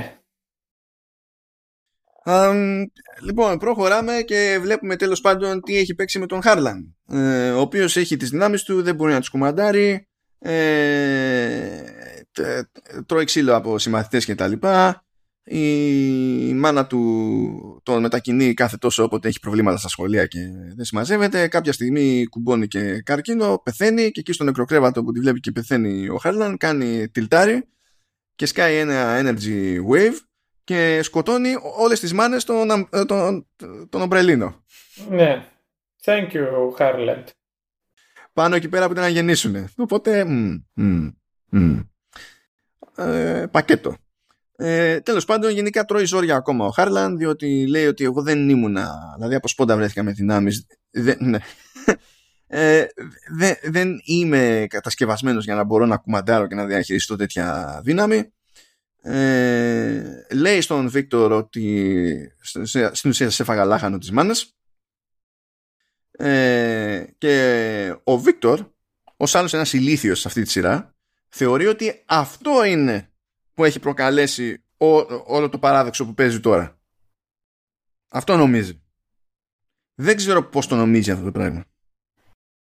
Δηλαδή όταν οι ίδιοι οι, οι ίδιες οι ομπρέλες κάνουν τα time jumps και βάζουν χέρι όπου είναι να βάλουν χέρι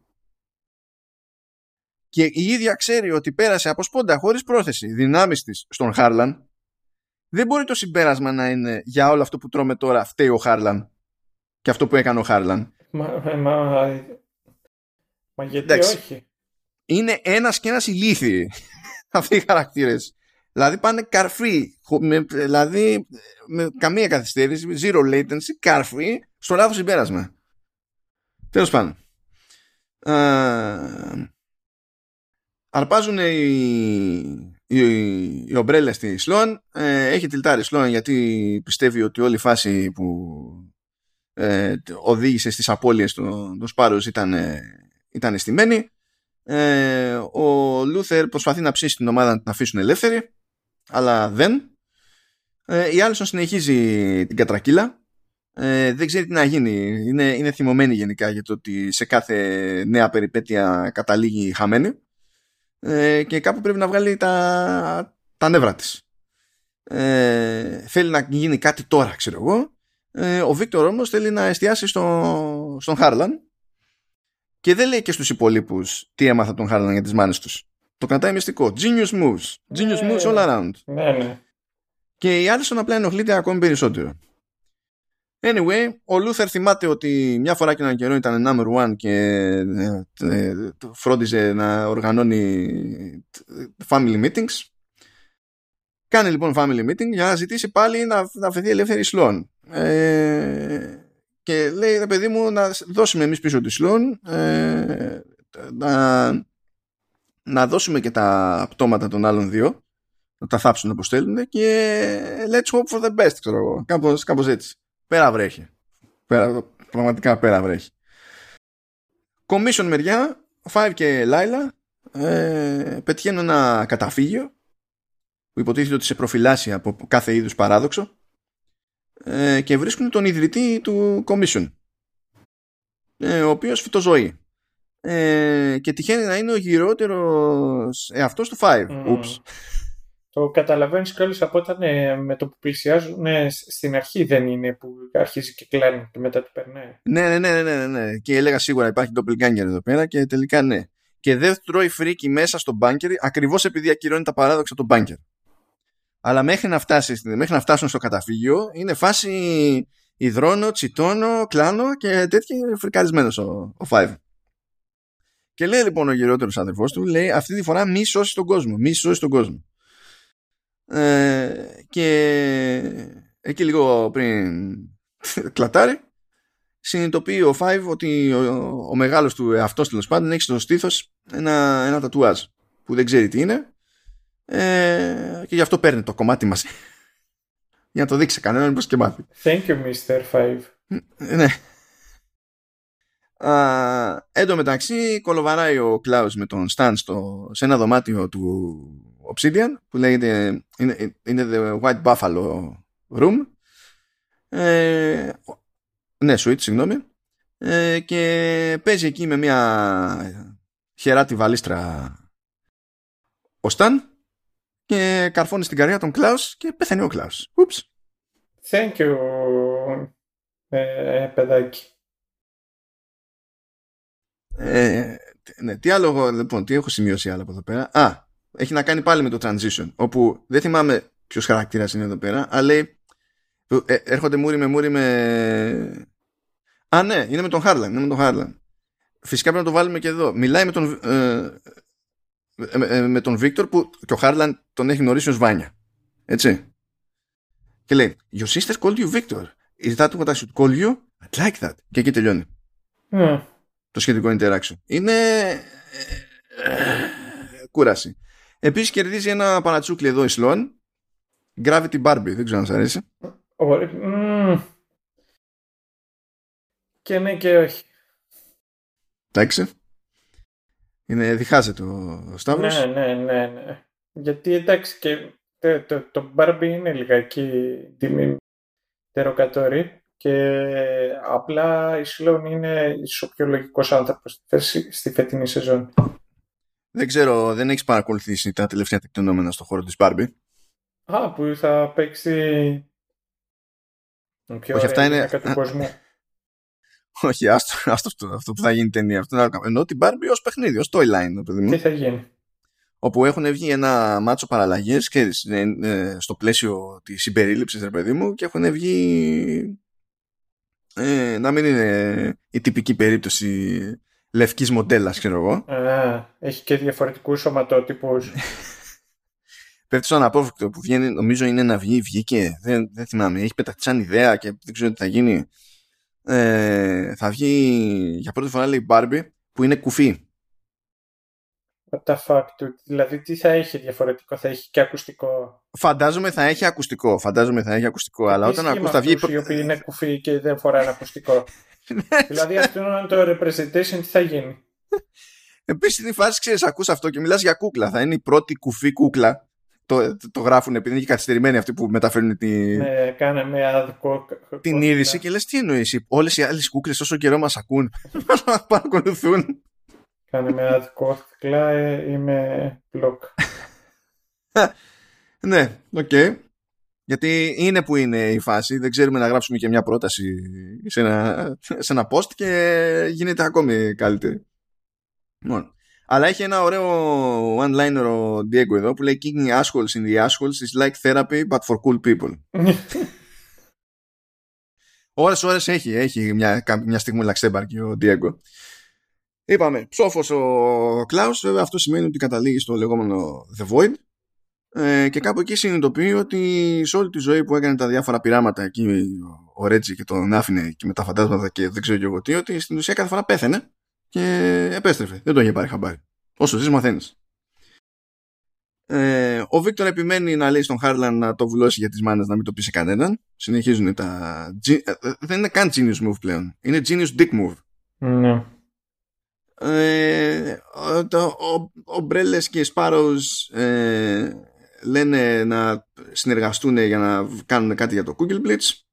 Ε, βέβαια ο Μπεν εξακολουθεί να σπάει μπάλες στην όλη φάση ε, διότι φυσικά δεν είναι σημαντικό το να σωθούμε. Σημαντικό είναι ε, να είμαστε καλύτεροι γιατί έχουμε όπως όλοι οι υπόλοιποι dead ε, εξηγεί ο Five τι ρόλο βαράει το, το Google Blitz εντάξει okay, και ότι στην ουσία θα τα ρουφήξει όλα στο τέλος και θα μείνει κολυμπηθόξυλο και ότι μάλλον μένουν 4-5 μέρες μέχρι να διαλυθούν τα πάντα και εμείς μαζί.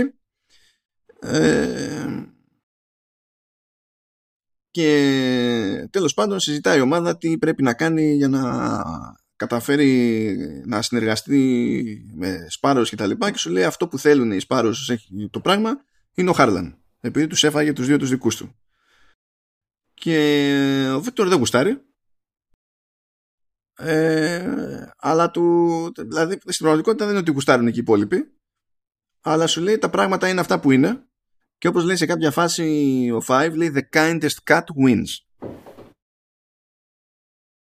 Ε, τέλος πάντων θέλει να κερδίσει λίγο χρόνο εκεί πέρα ο, ο Βίκτορ με τον Χάρλαν και θα κάνουν και καλά λέει μια, μια απόπειρα στην ουσία ο Βίκτορ να απορροφήσει τις δυνάμεις ξανά ε, και να ξεμπερδέψει ο Χάρλαν. Τι υποτίθεται ότι βοηθάει αυτό στην, θεωρη... στην έτσι κι αλλοστραβή σχέση αιτίου-αιτιατού που έχει μέσα στο μυαλό του ο Βίκτορ για το, ότι ο Χάρλαν είναι η πέτρα του σκανδάλου, δεν αντιλαμβάνουμε. Mm, ναι, νομίζω ότι αντιλαμβάνεται και οποιοδήποτε. Ναι, go figure. Συνεχίζει η φρίκη της Άλισον, η οποία κάπου, θέλοντας κάπου να ξεσπάσει, ρε παιδί μου, ε, κατ' ουσίαν καταλήγει τι να το πω, σεξουαλική παρενόχληση του Λούθερ του στυλ κάποτε. Τουλάχιστον. Ναι, γιατί είναι κάποτε, κάποτε με γούσταρε, τώρα έχει τη Sloan. Ε, εγώ θέλω κάπου να ξεσπάσω. Πάει να, το, να τον φιλήσει. Αυτό σου λέει Μα μου, όχι, δεν και τα λοιπά. Και στην ουσία κάνει, κάνει το rumor, το, το ability που έχει τέλος πάντων για να τον αναγκάσει ε, και, και για να μείνει κιόλας. Mm. Να, να μην σηκωθεί να πάει πουθενά.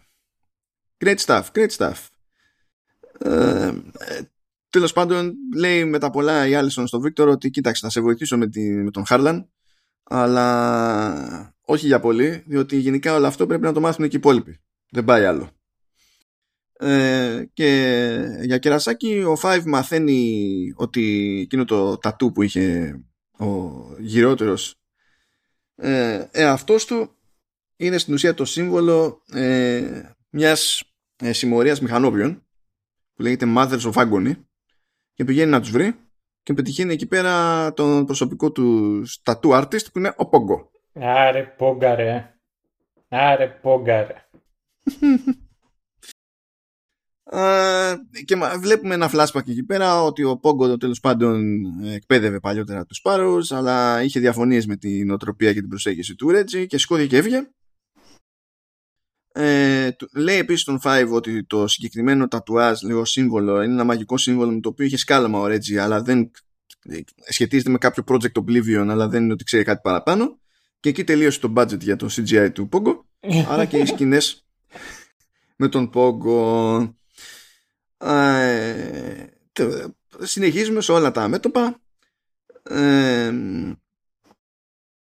προσπαθεί, είπαμε, ο Βίκτορ να ρουφήξει πίσω τις δυνάμεις από τον Χάρλαν, κάνει μια πρώτη απόπειρα. Ε, δεν πηγαίνει πολύ καλά η απόπειρα αυτή. Ε, ε, πηγαίνει τόσο περίεργα που καταλήγει να παίζει κάποια αλληλεπίδραση των δυνάμεων του Χάρλαν με τις δυνάμεις της Άλισον και η Άλισον πλέον δεν χρειάζεται να πει την ατάκα, ξέρω εγώ, τη συγκεκριμένη για να, να, να αναγκάσει τον άλλο να κάνει αυτό που θέλει αρκεί να το φωνάξει προς το μέρος του ας πούμε. Ναι. Κάνει power up. Τον... Ναι. Ε, με, με έξτρα απόπειρες κάποια στιγμή όντως καταφέρνει τέλος πάντων και παίρνει τις δυνάμεις πίσω ο Βίκτορ ε, και πάνω σε κουβεντούλα που έχει ο Χάρλαν με την Άλισον χωρίς τον Βίκτορ μπροστά αναφέρεται casual στο μπλα μπλα ξέρω εγώ οι νεκρές οι μάνες και τα, τα λοιπά. Η Άλισον το ακούει για πρώτη φορά. Ο Χάρλαν νόμιζε ότι ο Βίκτορ θα το είχε πει στους άλλους. Ε, καλά πήγαινε αυτό γιατί η Άλισον σκοτώνει τον Χάρλαν και το παραδίδει στους πάρους. Παπ, παπ.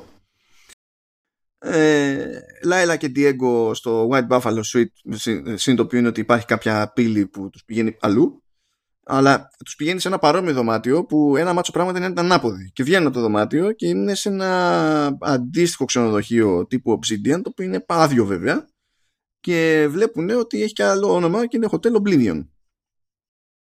Μαθαίνουμε ότι ο Σταν δεν είναι πραγματικός γιος του, του Diego αλλά ήταν φούμαρο που πούλησε η Λάιλα στην προσπάθειά της θεωρώντας ότι όλο αυτό που έχουν ότι αυτή είναι, είναι άθλια και ότι δεν αξίζει τον Diego ε, ότι έτσι θα τρόμαζε τον Diego και θα έπαιρνε πόδι.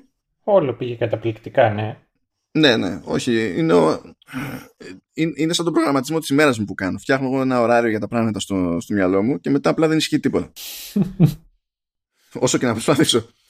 Ε, πάνω εκεί που τα λένε αυτά βρίσκει εκεί στη ρεσεψιόν ένα, το, το, το στερεοτυπικό το ξενοδοχειακό το, το κουδουνάκι και εμφανίζεται ένα, ένα τέρας επιτίθεται του κόβει και κάτι δάχτυλα άλλο ένα πράγμα σε αυτή τη σειρά πηγαίνει καλά ε, και στο μεταξύ ο Ρέτζι ε, καταλήγει με τον Κλάους και βοηθά τον Κλάους να βελτιωθεί τις δυνάμεις του. Πράγμα που σημαίνει ότι τον βάζει να πεθαίνει ξανά και ξανά για να μάθει να επανέρχεται στη ζωή πιο γρήγορα. Ε, αυτό ήταν σχετικά φαν. Ήταν και σαν κουλή ναι. ιδέα τέλος πάντων. Δεν μπορώ να το Και, και επειδή ξανά είχε και σε προηγούμενε σεζόν τέτοιο που ε, επεισόδιο το οποίο επικεντρώνεται στο Κλάους γενικότερα αυτά τα επεισόδια είναι έτσι ωραία ναι, γιατί είναι και η σύλληψη του Κλάους σαν περίπτωση χαρακτήρα που είναι, ε, ε, ε, είναι ο Jack Sparrow του Umbrella Academy. Ναι, δηλαδή ναι. δεν θα είναι τίποτα φυσιολογικό ποτέ με τον Κλάους. Γιατί έτσι. Ε, γιατί φυσικά μιλάμε για τον χαρακτήρα προσπαθώντας να βρει κάτι τώρα πιο νωρίς στη, ε, στην όλη φάση σε αυτή τη σεζόν κάνει βουτιά στο βόθρο. Μα, οκ. Okay. ε, με αυτά και με αυτά οι Sparrows προσφέρουν ε, θέση στον Λούθερ να γίνει και αυτός Sparrow. Αλλά με τα πολλά δεν, γιατί σου λέει εγώ είμαι ομπρελίνο. Ομπρελίνο κατρουλίνο. Ναι, αυτή, ειδικά ο Λούθερ, ναι. Anyway, ε, αυτό δεν κρατά κάποια μπίζνα πίσω. Πηγαίνουμε εκεί τώρα σιγά σιγά κατηφόρα μεριά. Γίνεται ένα συνδυαστικό family meeting, δηλαδή είναι και το ό,τι έχει μείνει για τις δύο μπάντες μαζί. Ε, όλοι μαθαίνουν για τη φάση του Χάρλαν και τις μάνες τους. Ε, οι Άλισον με Βίκτορ τσιτώνουν γιατί είναι, είναι από τις περιπτώσεις που τουλάχιστον βγάζει ένα νόημα να τα έχει παρμένα η Άλισον.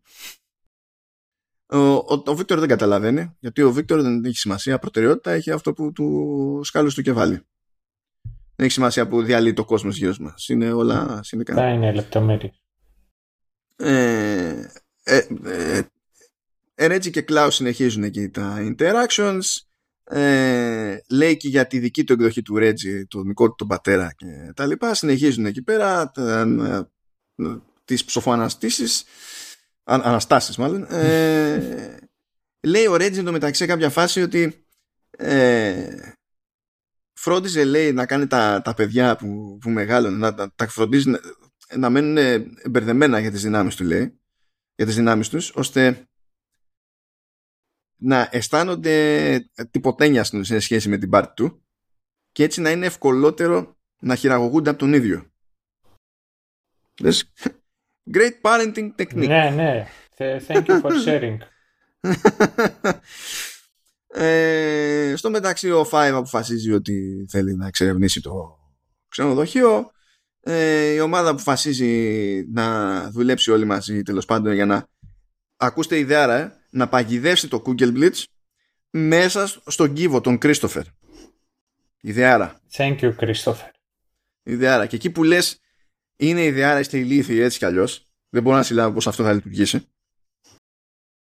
Ε, πρέπει όλοι αυτοί να βρεθούν μαζί. Έτσι. Και, ε, ε, ο καθένας ανακοινώνει στον παραδίπλα του το, ποιο είναι το πλάνο.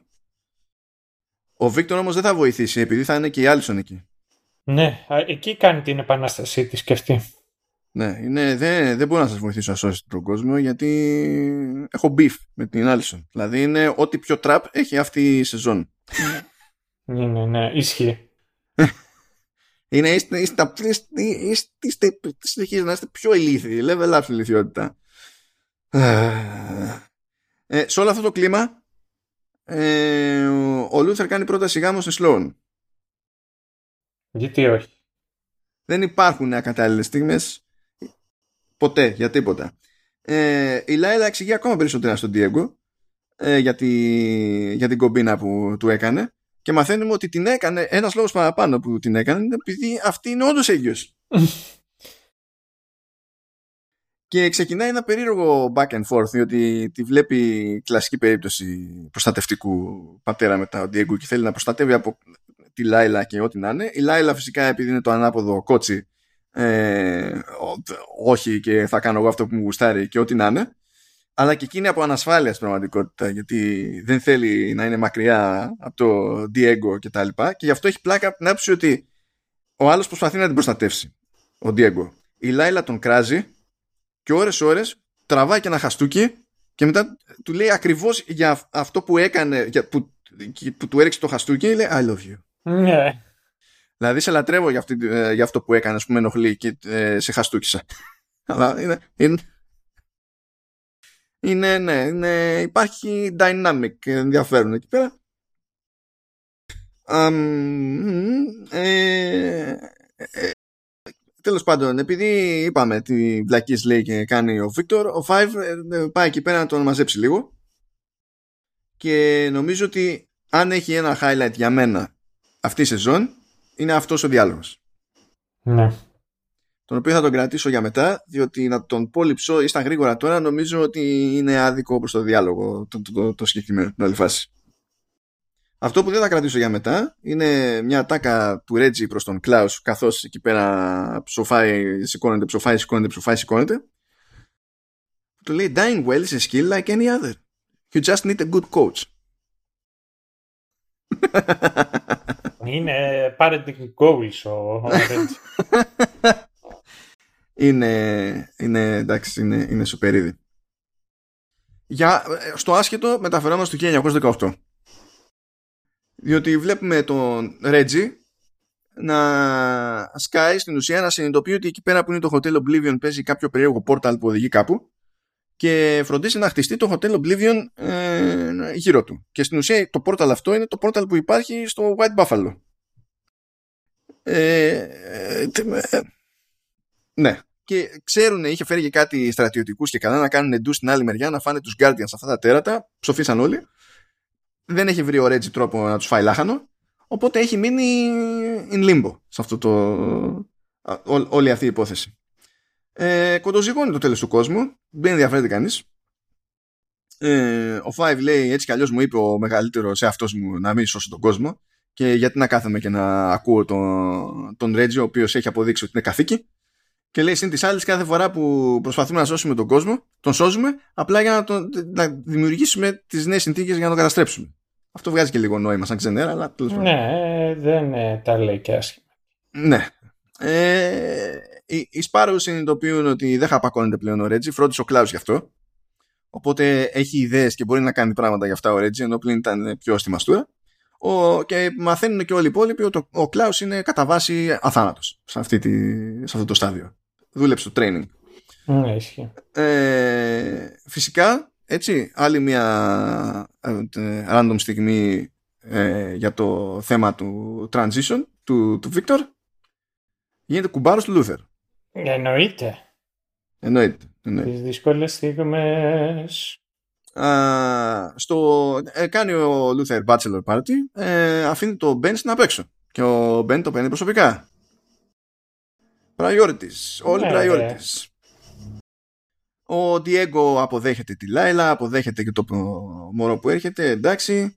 Ε, κάθονται και το συζητάνε εκεί πέρα το αν έχει νόημα να φύγουν κάποιοι για να προσπαθήσουν να σώσουν τον κόσμο ή όχι. Και η Λάιλα, η Λάιλα του λέει ενώ θέλει να φύγει ο Diego να κάνει ό,τι μπορεί. Η Λάιλα λέει: Όχι, θέλω να μείνεις εδώ πέρα για το γάμο. Όχι να πας και να σώσεις τον κόσμο. Ε, Χτυπιέμαι, εγώ. Χτυπιέμαι σε οθόνες. Ε, μμμ. ε, ε, ε, ε, παράλληλα, ο Κλάους προσπαθεί να βοηθήσει τον Ρέτζι να μάθει να λέει φιλοφρονήσεις προς τους υπολείπους. και το κάνει περίπου, ας το πούμε έτσι. Έχει λίγο την πλάκα τόσο. Αμ, με τα πολλά πάντως ο Μπεν δεν μένει για πάντα στην απέξω, τον φέρνει ο Κλάους. Ο Κλάους είναι, δεν, ε, δεν είναι καν negotiator και το καταφέρνει στο, στο έτσι. Και τελικά όλοι τέλος πάντων έρχονται λίγο πιο κοντά, εκτός από την Άλισον που ρίχνει και άκυρο σε μια συγνώμη του, του Βίκτορ. Το γιορτάζουν όλοι εκεί στο Bachelor και στο γάμο, γίνονται όλοι τύφλα και εκεί που είναι τύφλα και δεν μπορεί να, ούτε, ούτε οχτάρι να κάνει ο Five ε, βλέπει σε κάποια φάση σε μισάνεχτη πόρτα τον Ρέτζι να κάνει κάποιο είδους συμφωνία με κάποιον. Δεν ξέρουμε σε τι, σε τι φάση. Ε, και μιας και είπαμε για Ρέτζι, υπάρχει ένα άλλο ωραίο πράγμα που λέει εδώ ο Ρέτζι. Λέει you'll never, know, you'll never improve your abilities if, uh, if you never know how deeply dis- disappointing you are. Λέει, why should I want to befriend my own children?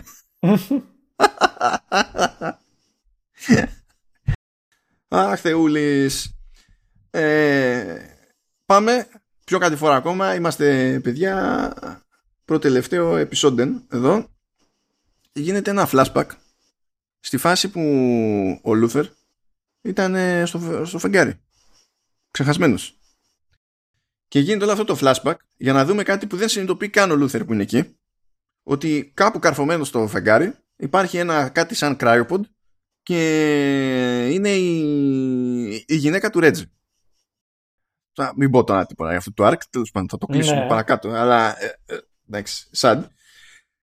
Επανερχόμαστε στο, στο τώρα. Ο Five θέλει να μάθει ποιος έκανε συμφωνία με τον Ρέτζι και τι σοή συμφωνία ήταν ε, αυτή. Παράλληλα η Άλισον κάνει βόλτες και ζητά συγγνώμη από τους πάντες για τη συμπεριφορά τους μέχρι τώρα. Φαίνεται βέβαια ότι κάτι παίζει εκεί. Δεν είναι. ναι, δεν πείθει κόσμο. Μαζεύονται όλοι, κάνουν meeting, λέει ο Ρέτζι, μπλα μπλα μπλα. Υπάρχουν κάτι 7 καμπάνες, είναι ένας μύθος που δεν είναι ακριβώς μύθος και ξέρω ότι υπάρχει τρόπος να κάνουμε reset στην όλη φάση και να επανέλθουν όλα στην κανονική τους κατάσταση και να Ναι, ρε, γλιτώσουμε. τα καμπάνες, ρε. Έτσι. Ε, Εμείς τις έχουμε σάλπιγγε, τι είναι, τι λέμε εμείς. Ωραία, αυτά Κάτι τέτοιο. είναι χριστιανικά. Ε, οι καμπάνες εδώ δεν ήταν, από κάτι άλλο ήταν. Αλλά δεν έδωσα συγκλονιστική σημασία γιατί δεν είχε και νόημα. Ήταν από ένα σημείο και μετά. Ε, τους λέει ότι πρέπει να πάμε στην άλλη μεριά να περάσουμε από το portal και να σαπίσουμε τους Guardians ε, και η ομάδα λέει you know what; Ας ψηφίσουμε ε, και με τα πολλά η ομάδα ψηφίζει στην ουσία να μείνουν να μην Ναι, κάνουν, να ρε, μην προσπαθήσουν να αυτή η κάνουν ομάδα. να καθίσουμε να ψοφήσουμε παρέα. Ε, το οποίο είναι πρόβλημα διότι λέει χρειάζονται 7 άτομα να πάνε στην άλλη μεριά για να γίνει όλο αυτό. Ε, ο, ο Ρέτζι τιλτάρει, σου λέει απέτυχα, ε, στην ουσία απογοητεύω την πάρτη μου, ε, απέτυχα με εσάς λέει ως παιδιά, ε, απέτυχα με εσάς τώρα ως ενήλικες, α, απέτυχα και απογοήτευσα ολόκληρο το σύμπαν. Οι άλλοι το παίρνει πολύ προσωπικά που δεν συμφώνησαν να πάνε στην άλλη μεριά. Τσιτώνει.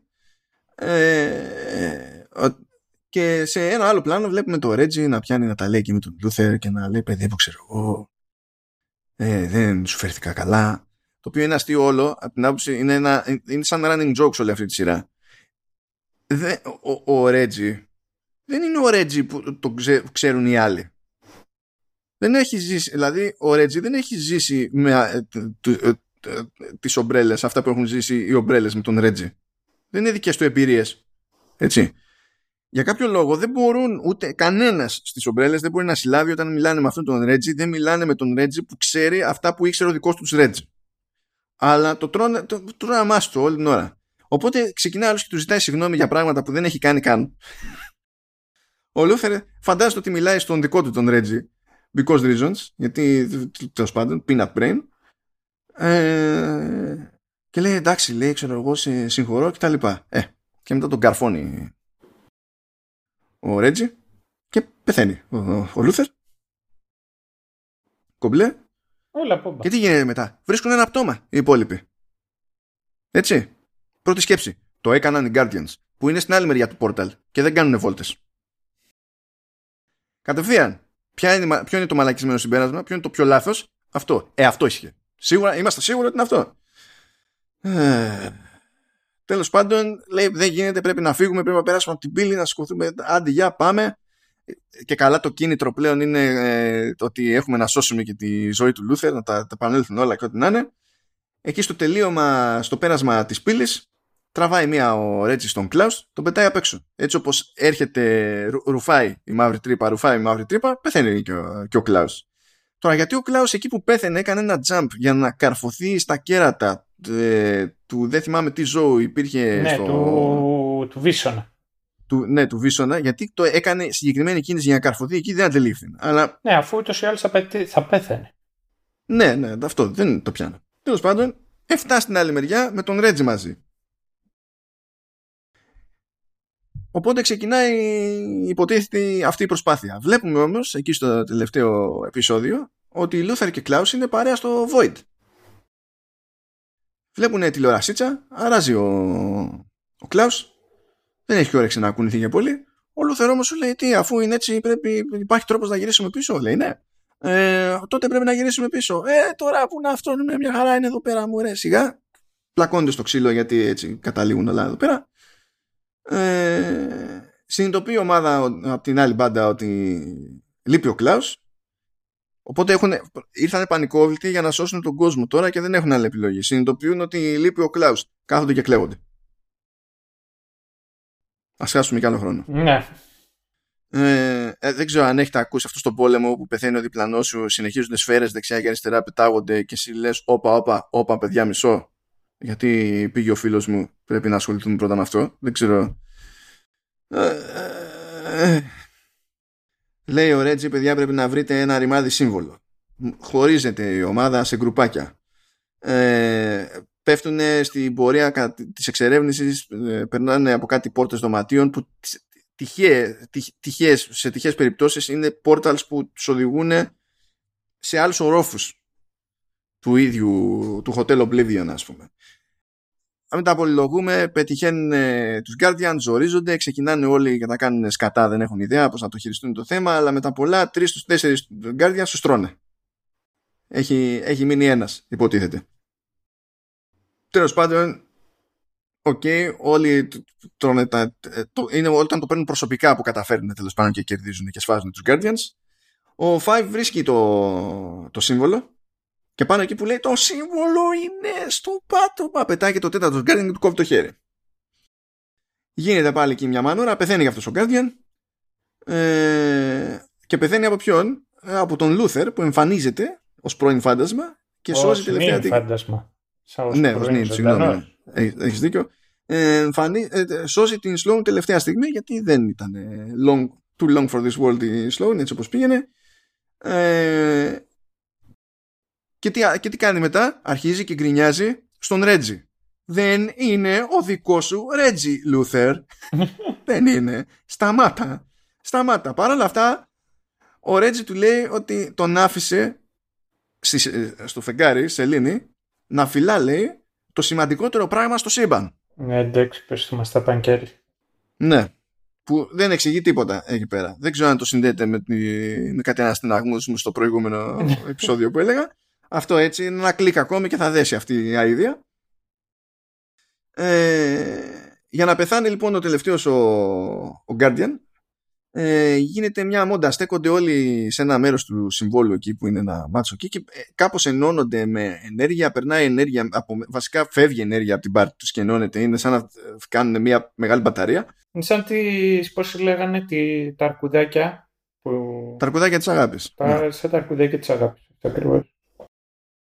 Ε, αυτή η δέσμη τέλος πάντων ενέργειας διαλύει τον Guardian, εντάξει, πάρα πολύ ωραία, και αρχίζει όμως να μεταφέρεται και ως ενέργεια και να ε, τροφοδοτεί έναν μηχανισμό παραδίπλα που πηγαίνει να τον χειριστεί ο Reggie. Και υποτίθεται ότι αυτός ο μηχανισμός είναι εκείνος που μπορεί να επαναφέρει τα πράγματα, τα πάντα στο σύμπαν στην κανονικότητα. Το θέμα είναι ότι όσο τραβάει ενέργεια από τους υπόλοιπους, ε, είναι πάνε για του θανατά. Θα, θα ψοφήσουν. Η Άλισον έχει μείνει εκτός του κύκλου, γιατί ήταν περιττή υποτίθεται σε αυτό το, το στάδιο. Συν της άλλη, εκείνη είχε κάνει συμφωνία με, το, με τον Ρέτζι ε, και δεν την άφησε να μπει στο, στον κύκλο με τη λογική ότι θα, θα, την άφηνε να ζήσει και να γυρίσει στους δικούς της και δεν ξέρω και εγώ τι. Αλλά σου λέει όχι, το παρακάνεις τώρα εδώ πέρα και πηγαίνει και σκοτώνει τον Ρέτζι αλλά φαίνεται ότι η διαδικασία είχε προχωρήσει αρκετά, είχε μείνει να πατηθεί ένα κουμπί και σαν Πίτερ Γκρίφιν η Άλισον ε, ε, ε, βλέπει ένα κουμπί και πατάει ένα κουμπί. Είναι αυτό. Ξέρεις, τον press red button, μάθει ο red button. My finger is on the button. Και τέλος πάντων επανέρχονται τα πράγματα υποτίθεται legit, τις κάνουν όλοι μαζί ε, και συνειδητοποιούν πρώτον ότι πλέον δεν έχει κανένα στις δυνάμεις του και όλοι παίρνουν το διαφορετικό τους δρόμο. Όλοι σηκώνονται και φεύγουν, κατευθείαν διαλύονται. Διαλύονται. Πάω εγώ να κάνω αυτό, πάω εγώ να κάνω το άλλο. Άντε, για ξέρω εγώ. Καμία, τίποτα, τίποτα. Δεν μάθανε τίποτα από την όλη διαδικασία. Ούτε χαίρονται που ομαδικά, ξέρω εγώ, οικογενειακό σωθήκανε, τίποτα. Ούτε καν ότι έχει επιβιώσει στην όλη υπόθεση ο Μπεν, που για αυτούς ήταν απώλεια στο δικό του timeline. Και πλέον ήρθε αυτός ο Μπεν μαζί. Δεν ξέρω καν γιατί δείχνει. Θα το ανακαλύψουμε κάποτε. Δεν ξέρω γιατί κάνει ένα συγκεκριμένο, έχει μια συγκεκριμένη σκηνή στο τέλος που μας δείχνει συγκεκριμένα τον Μπεν να έχει επιστρέψει στην Κορέα. Δεν μας δείχνει τι κάνουν οι άλλοι, εφόσον την κάνουν. Και αυτό που είναι πιο wink-wink είναι ότι βλέπουμε και σε ένα πλάνο, σε ένα κτίριο εκεί πέρα τον Ρέτζι, που στέκεται δίπλα στη ζωντανή πλέον γυναίκα του.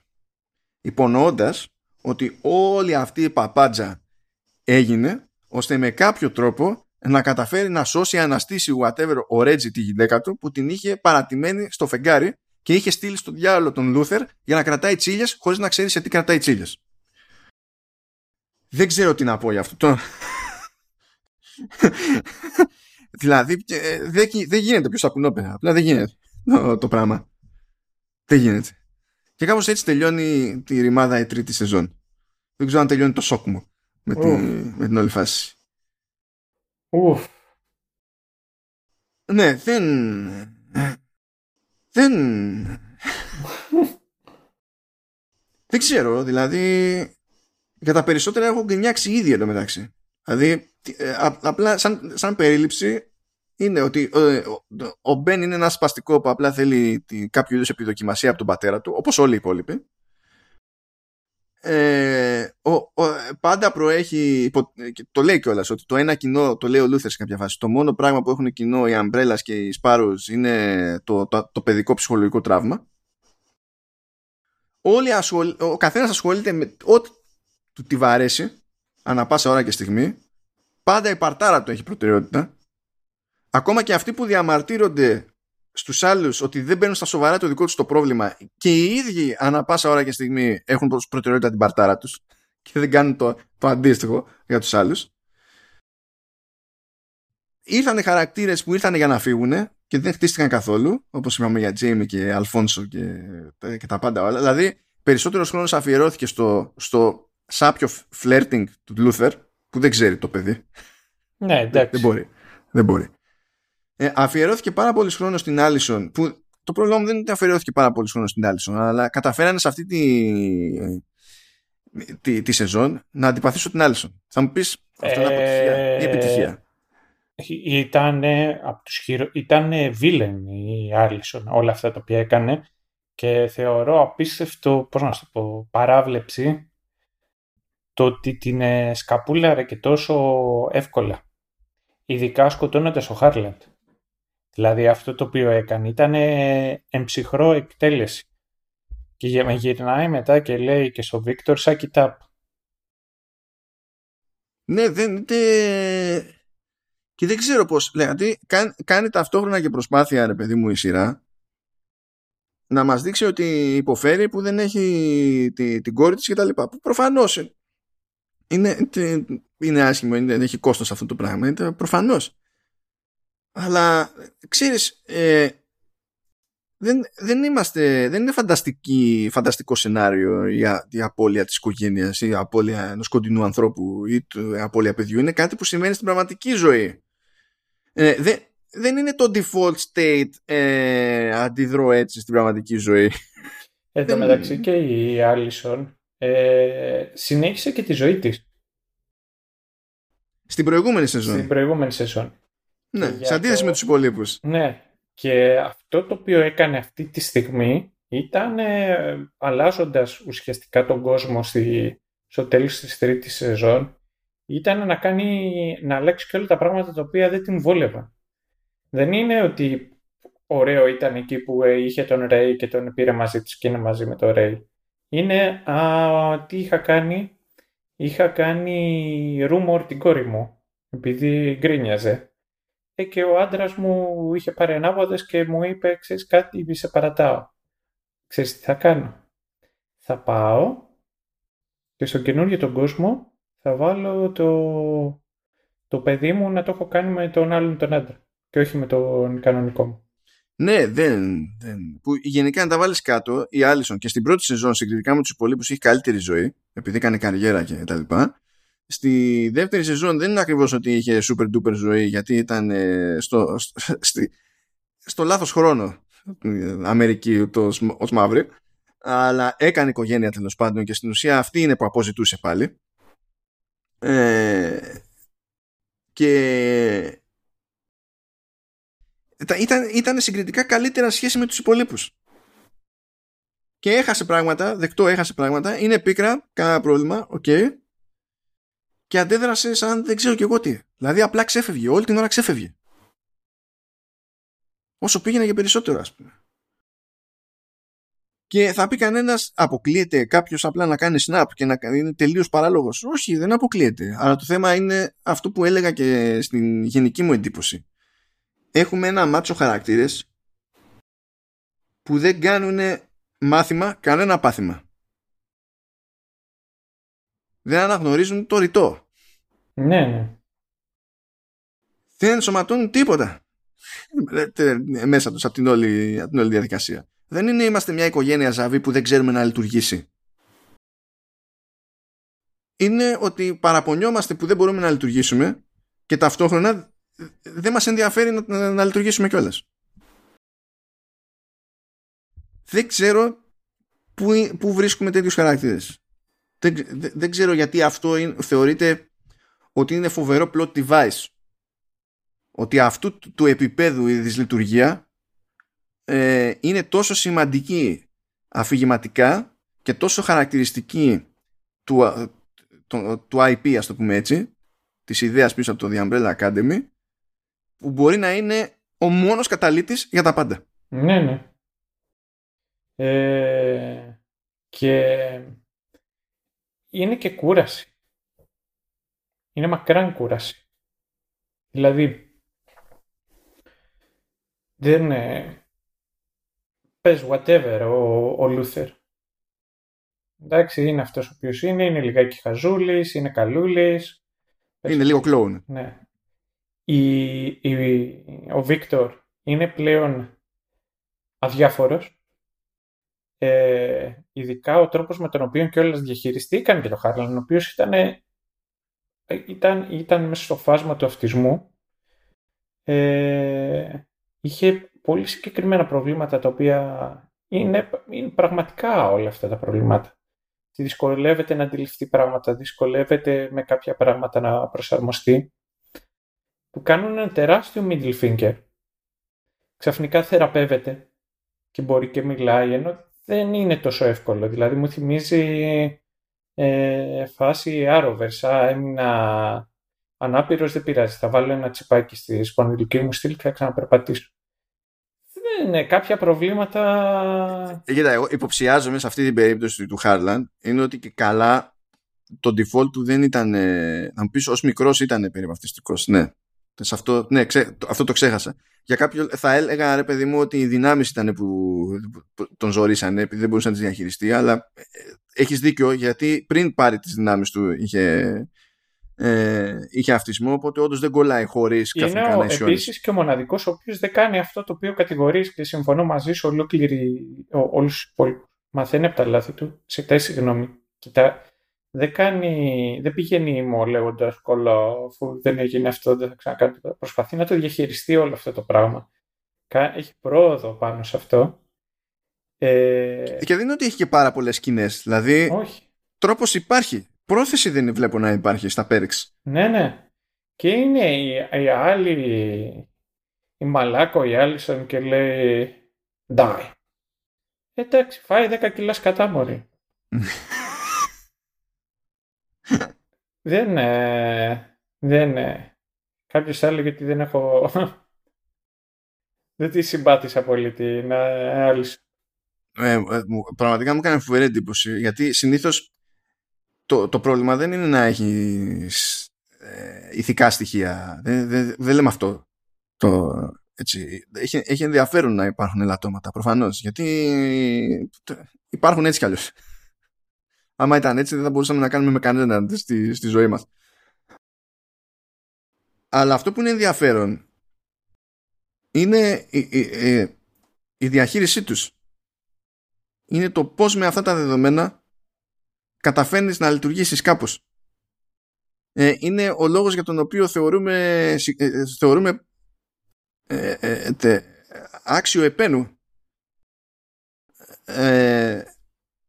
το να βάλει κάποιο έστω και προ στιγμή την πάρτη του στην άκρη ε, προ όφελο μια γενικότερη και μεγαλύτερη ιδέα από αυτόν. Θεωρούμε ότι αυτό είναι κάτι σημαντικό. Ακόμη και αν είναι κατά τα άλλα σκατά. Και το κάνει κάπω μέσα στο μυαλό του, ρε παιδί μου. Κάπω υπάρχει μια διεργασία.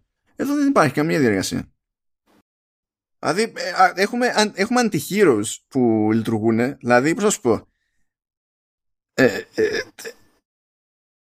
δεν μπορώ ακόμα και τον Κράτος από τον God να βάλω. Ε, εντάξει, τώρα έπιασε και περιπτωσάρα. Ε, τι να πιάσω, να πιάσω, να πιάσω Deadpool. Υπάρχει τρόπος και να είναι και κωμωδία. Ναι, ναι. Έτσι, δηλαδή δεν, δεν είναι. Και ε, καταλαβαίνω και το άλλο το concept ότι θέλεις να δείξεις ε, ε, το βάσανο του άλλου και τα λοιπά και να παίζει ρόλο το βάσανο του άλλου. Ναι, δεν είναι άμα την εμφανίσει το βάσανο, ό,τι και να κάνει μετά ο χαρακτήρας. Εγώ λέω ναι, αλλά το, το κακόμοιρο έχει τραβήξει αυτά που. Δεν είναι έτσι. Όχι. Δεν είναι πήρα, πήρα σήμα στους προσκόπους και πάει τώρα το πήρα. Ε, εμένα το άλλο το οποίο δεν μου άρεσε ήταν ο καινούριος Μπεν. Ο, ήταν απλά ναι, σπάσιμο νεύρων. Ήταν κουραστικός. Καταλαβαίνω ότι θέλανε να πούνε ότι και από εκείνη την πάντα πάλι όλοι είναι με dad issues και είναι το, κατά μία έννοια το αντίστοιχο του, του Luther αλλά ε, στο, στο, σε κακίστρω mode. Ναι. Ενώ ο Λούθερ είναι στο, στο άλλο άκρο. Ε, αλλά τι εξυπηρετεί τελικά.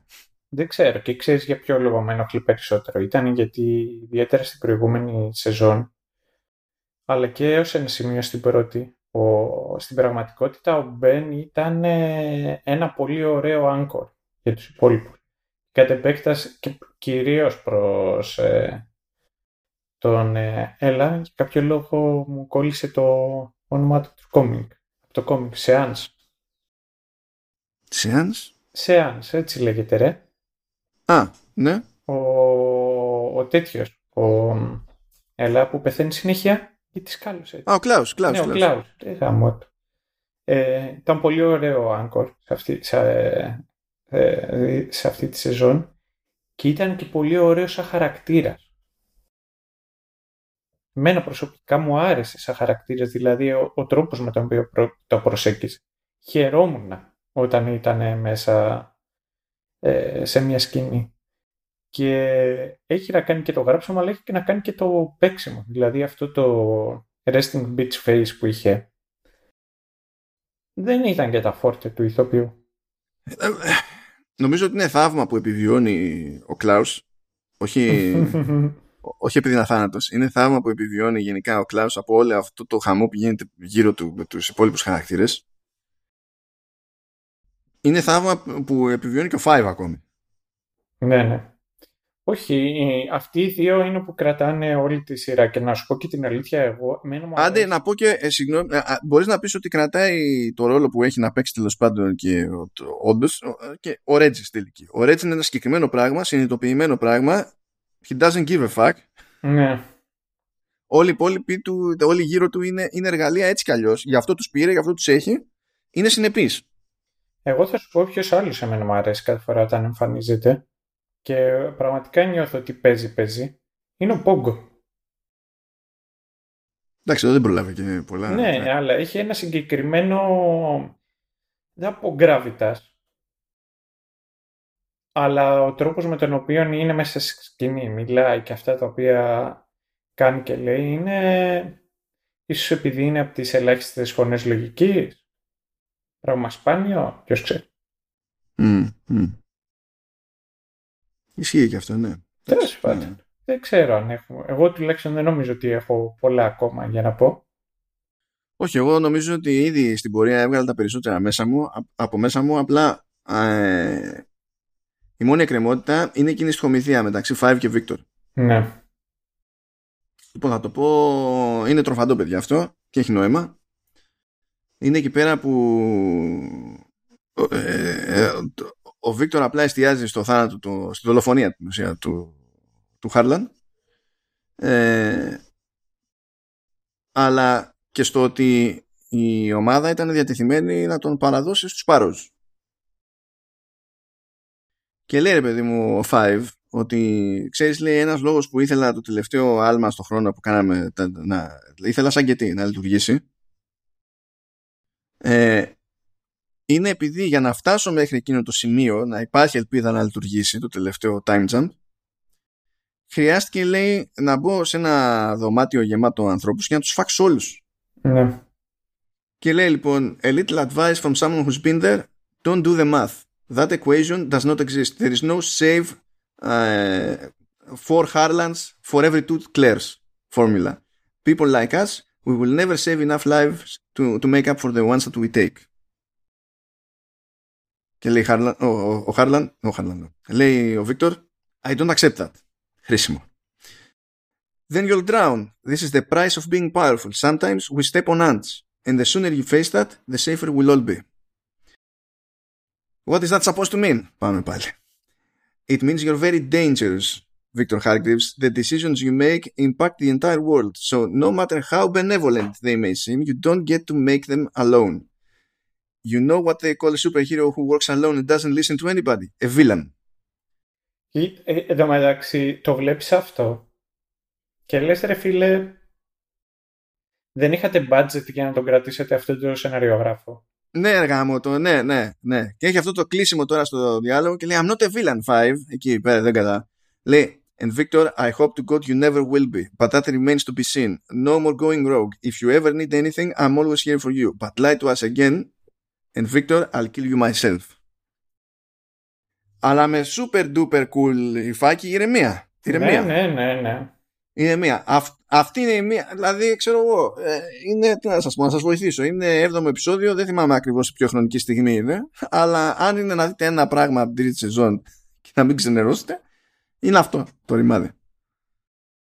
Γιατί είναι, πρέπει να είναι η μόνη περίπτωση που δεν προσπαθεί κάποιος να μας φορέσει το δίπολο άσπρο μαύρο. Ναι, ναι, ναι. Τι να πω. Αυτά. Αυτά από μένα. Χρόνια μας πολλά καθυστερημένα. Ναι. Αυτό λειτουργεί τρόπο σαν ατάκα. Χρόνια μας πολλά κόμμα καθυστερημένα. Χωρίς κόμμα πάλι λειτουργεί. Γιατί είμαστε καθυστερημένοι στις ευχές προς την πάρτη μας. Ναι. Είμαστε καθυστερημένοι ποικιλοτρόπως. Είναι νομίζω το έχουμε. Ε, να προειδοποιήσω ότι το επόμενο επεισόδιο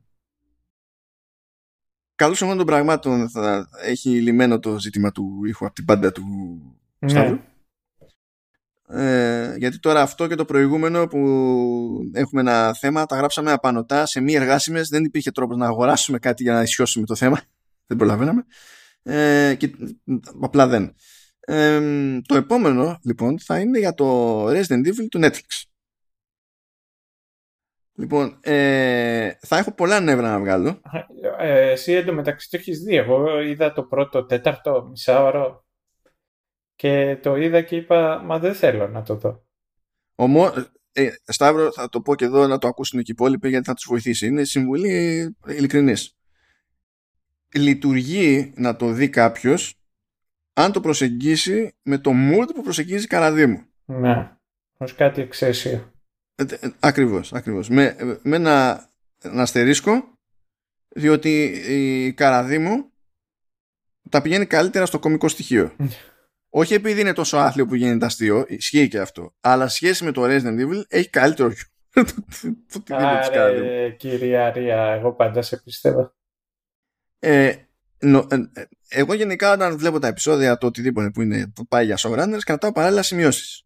Νομίζω ότι σε καμία περίπτωση, σε, σε τίποτα που έχουμε καλύψει μέχρι τώρα δεν έχω περισσότερα πράγματα με caps στις σημειώσεις μου γύρναγε το μυαλό και έπρεπε να το βγάζω αυτό στις σημειώσεις.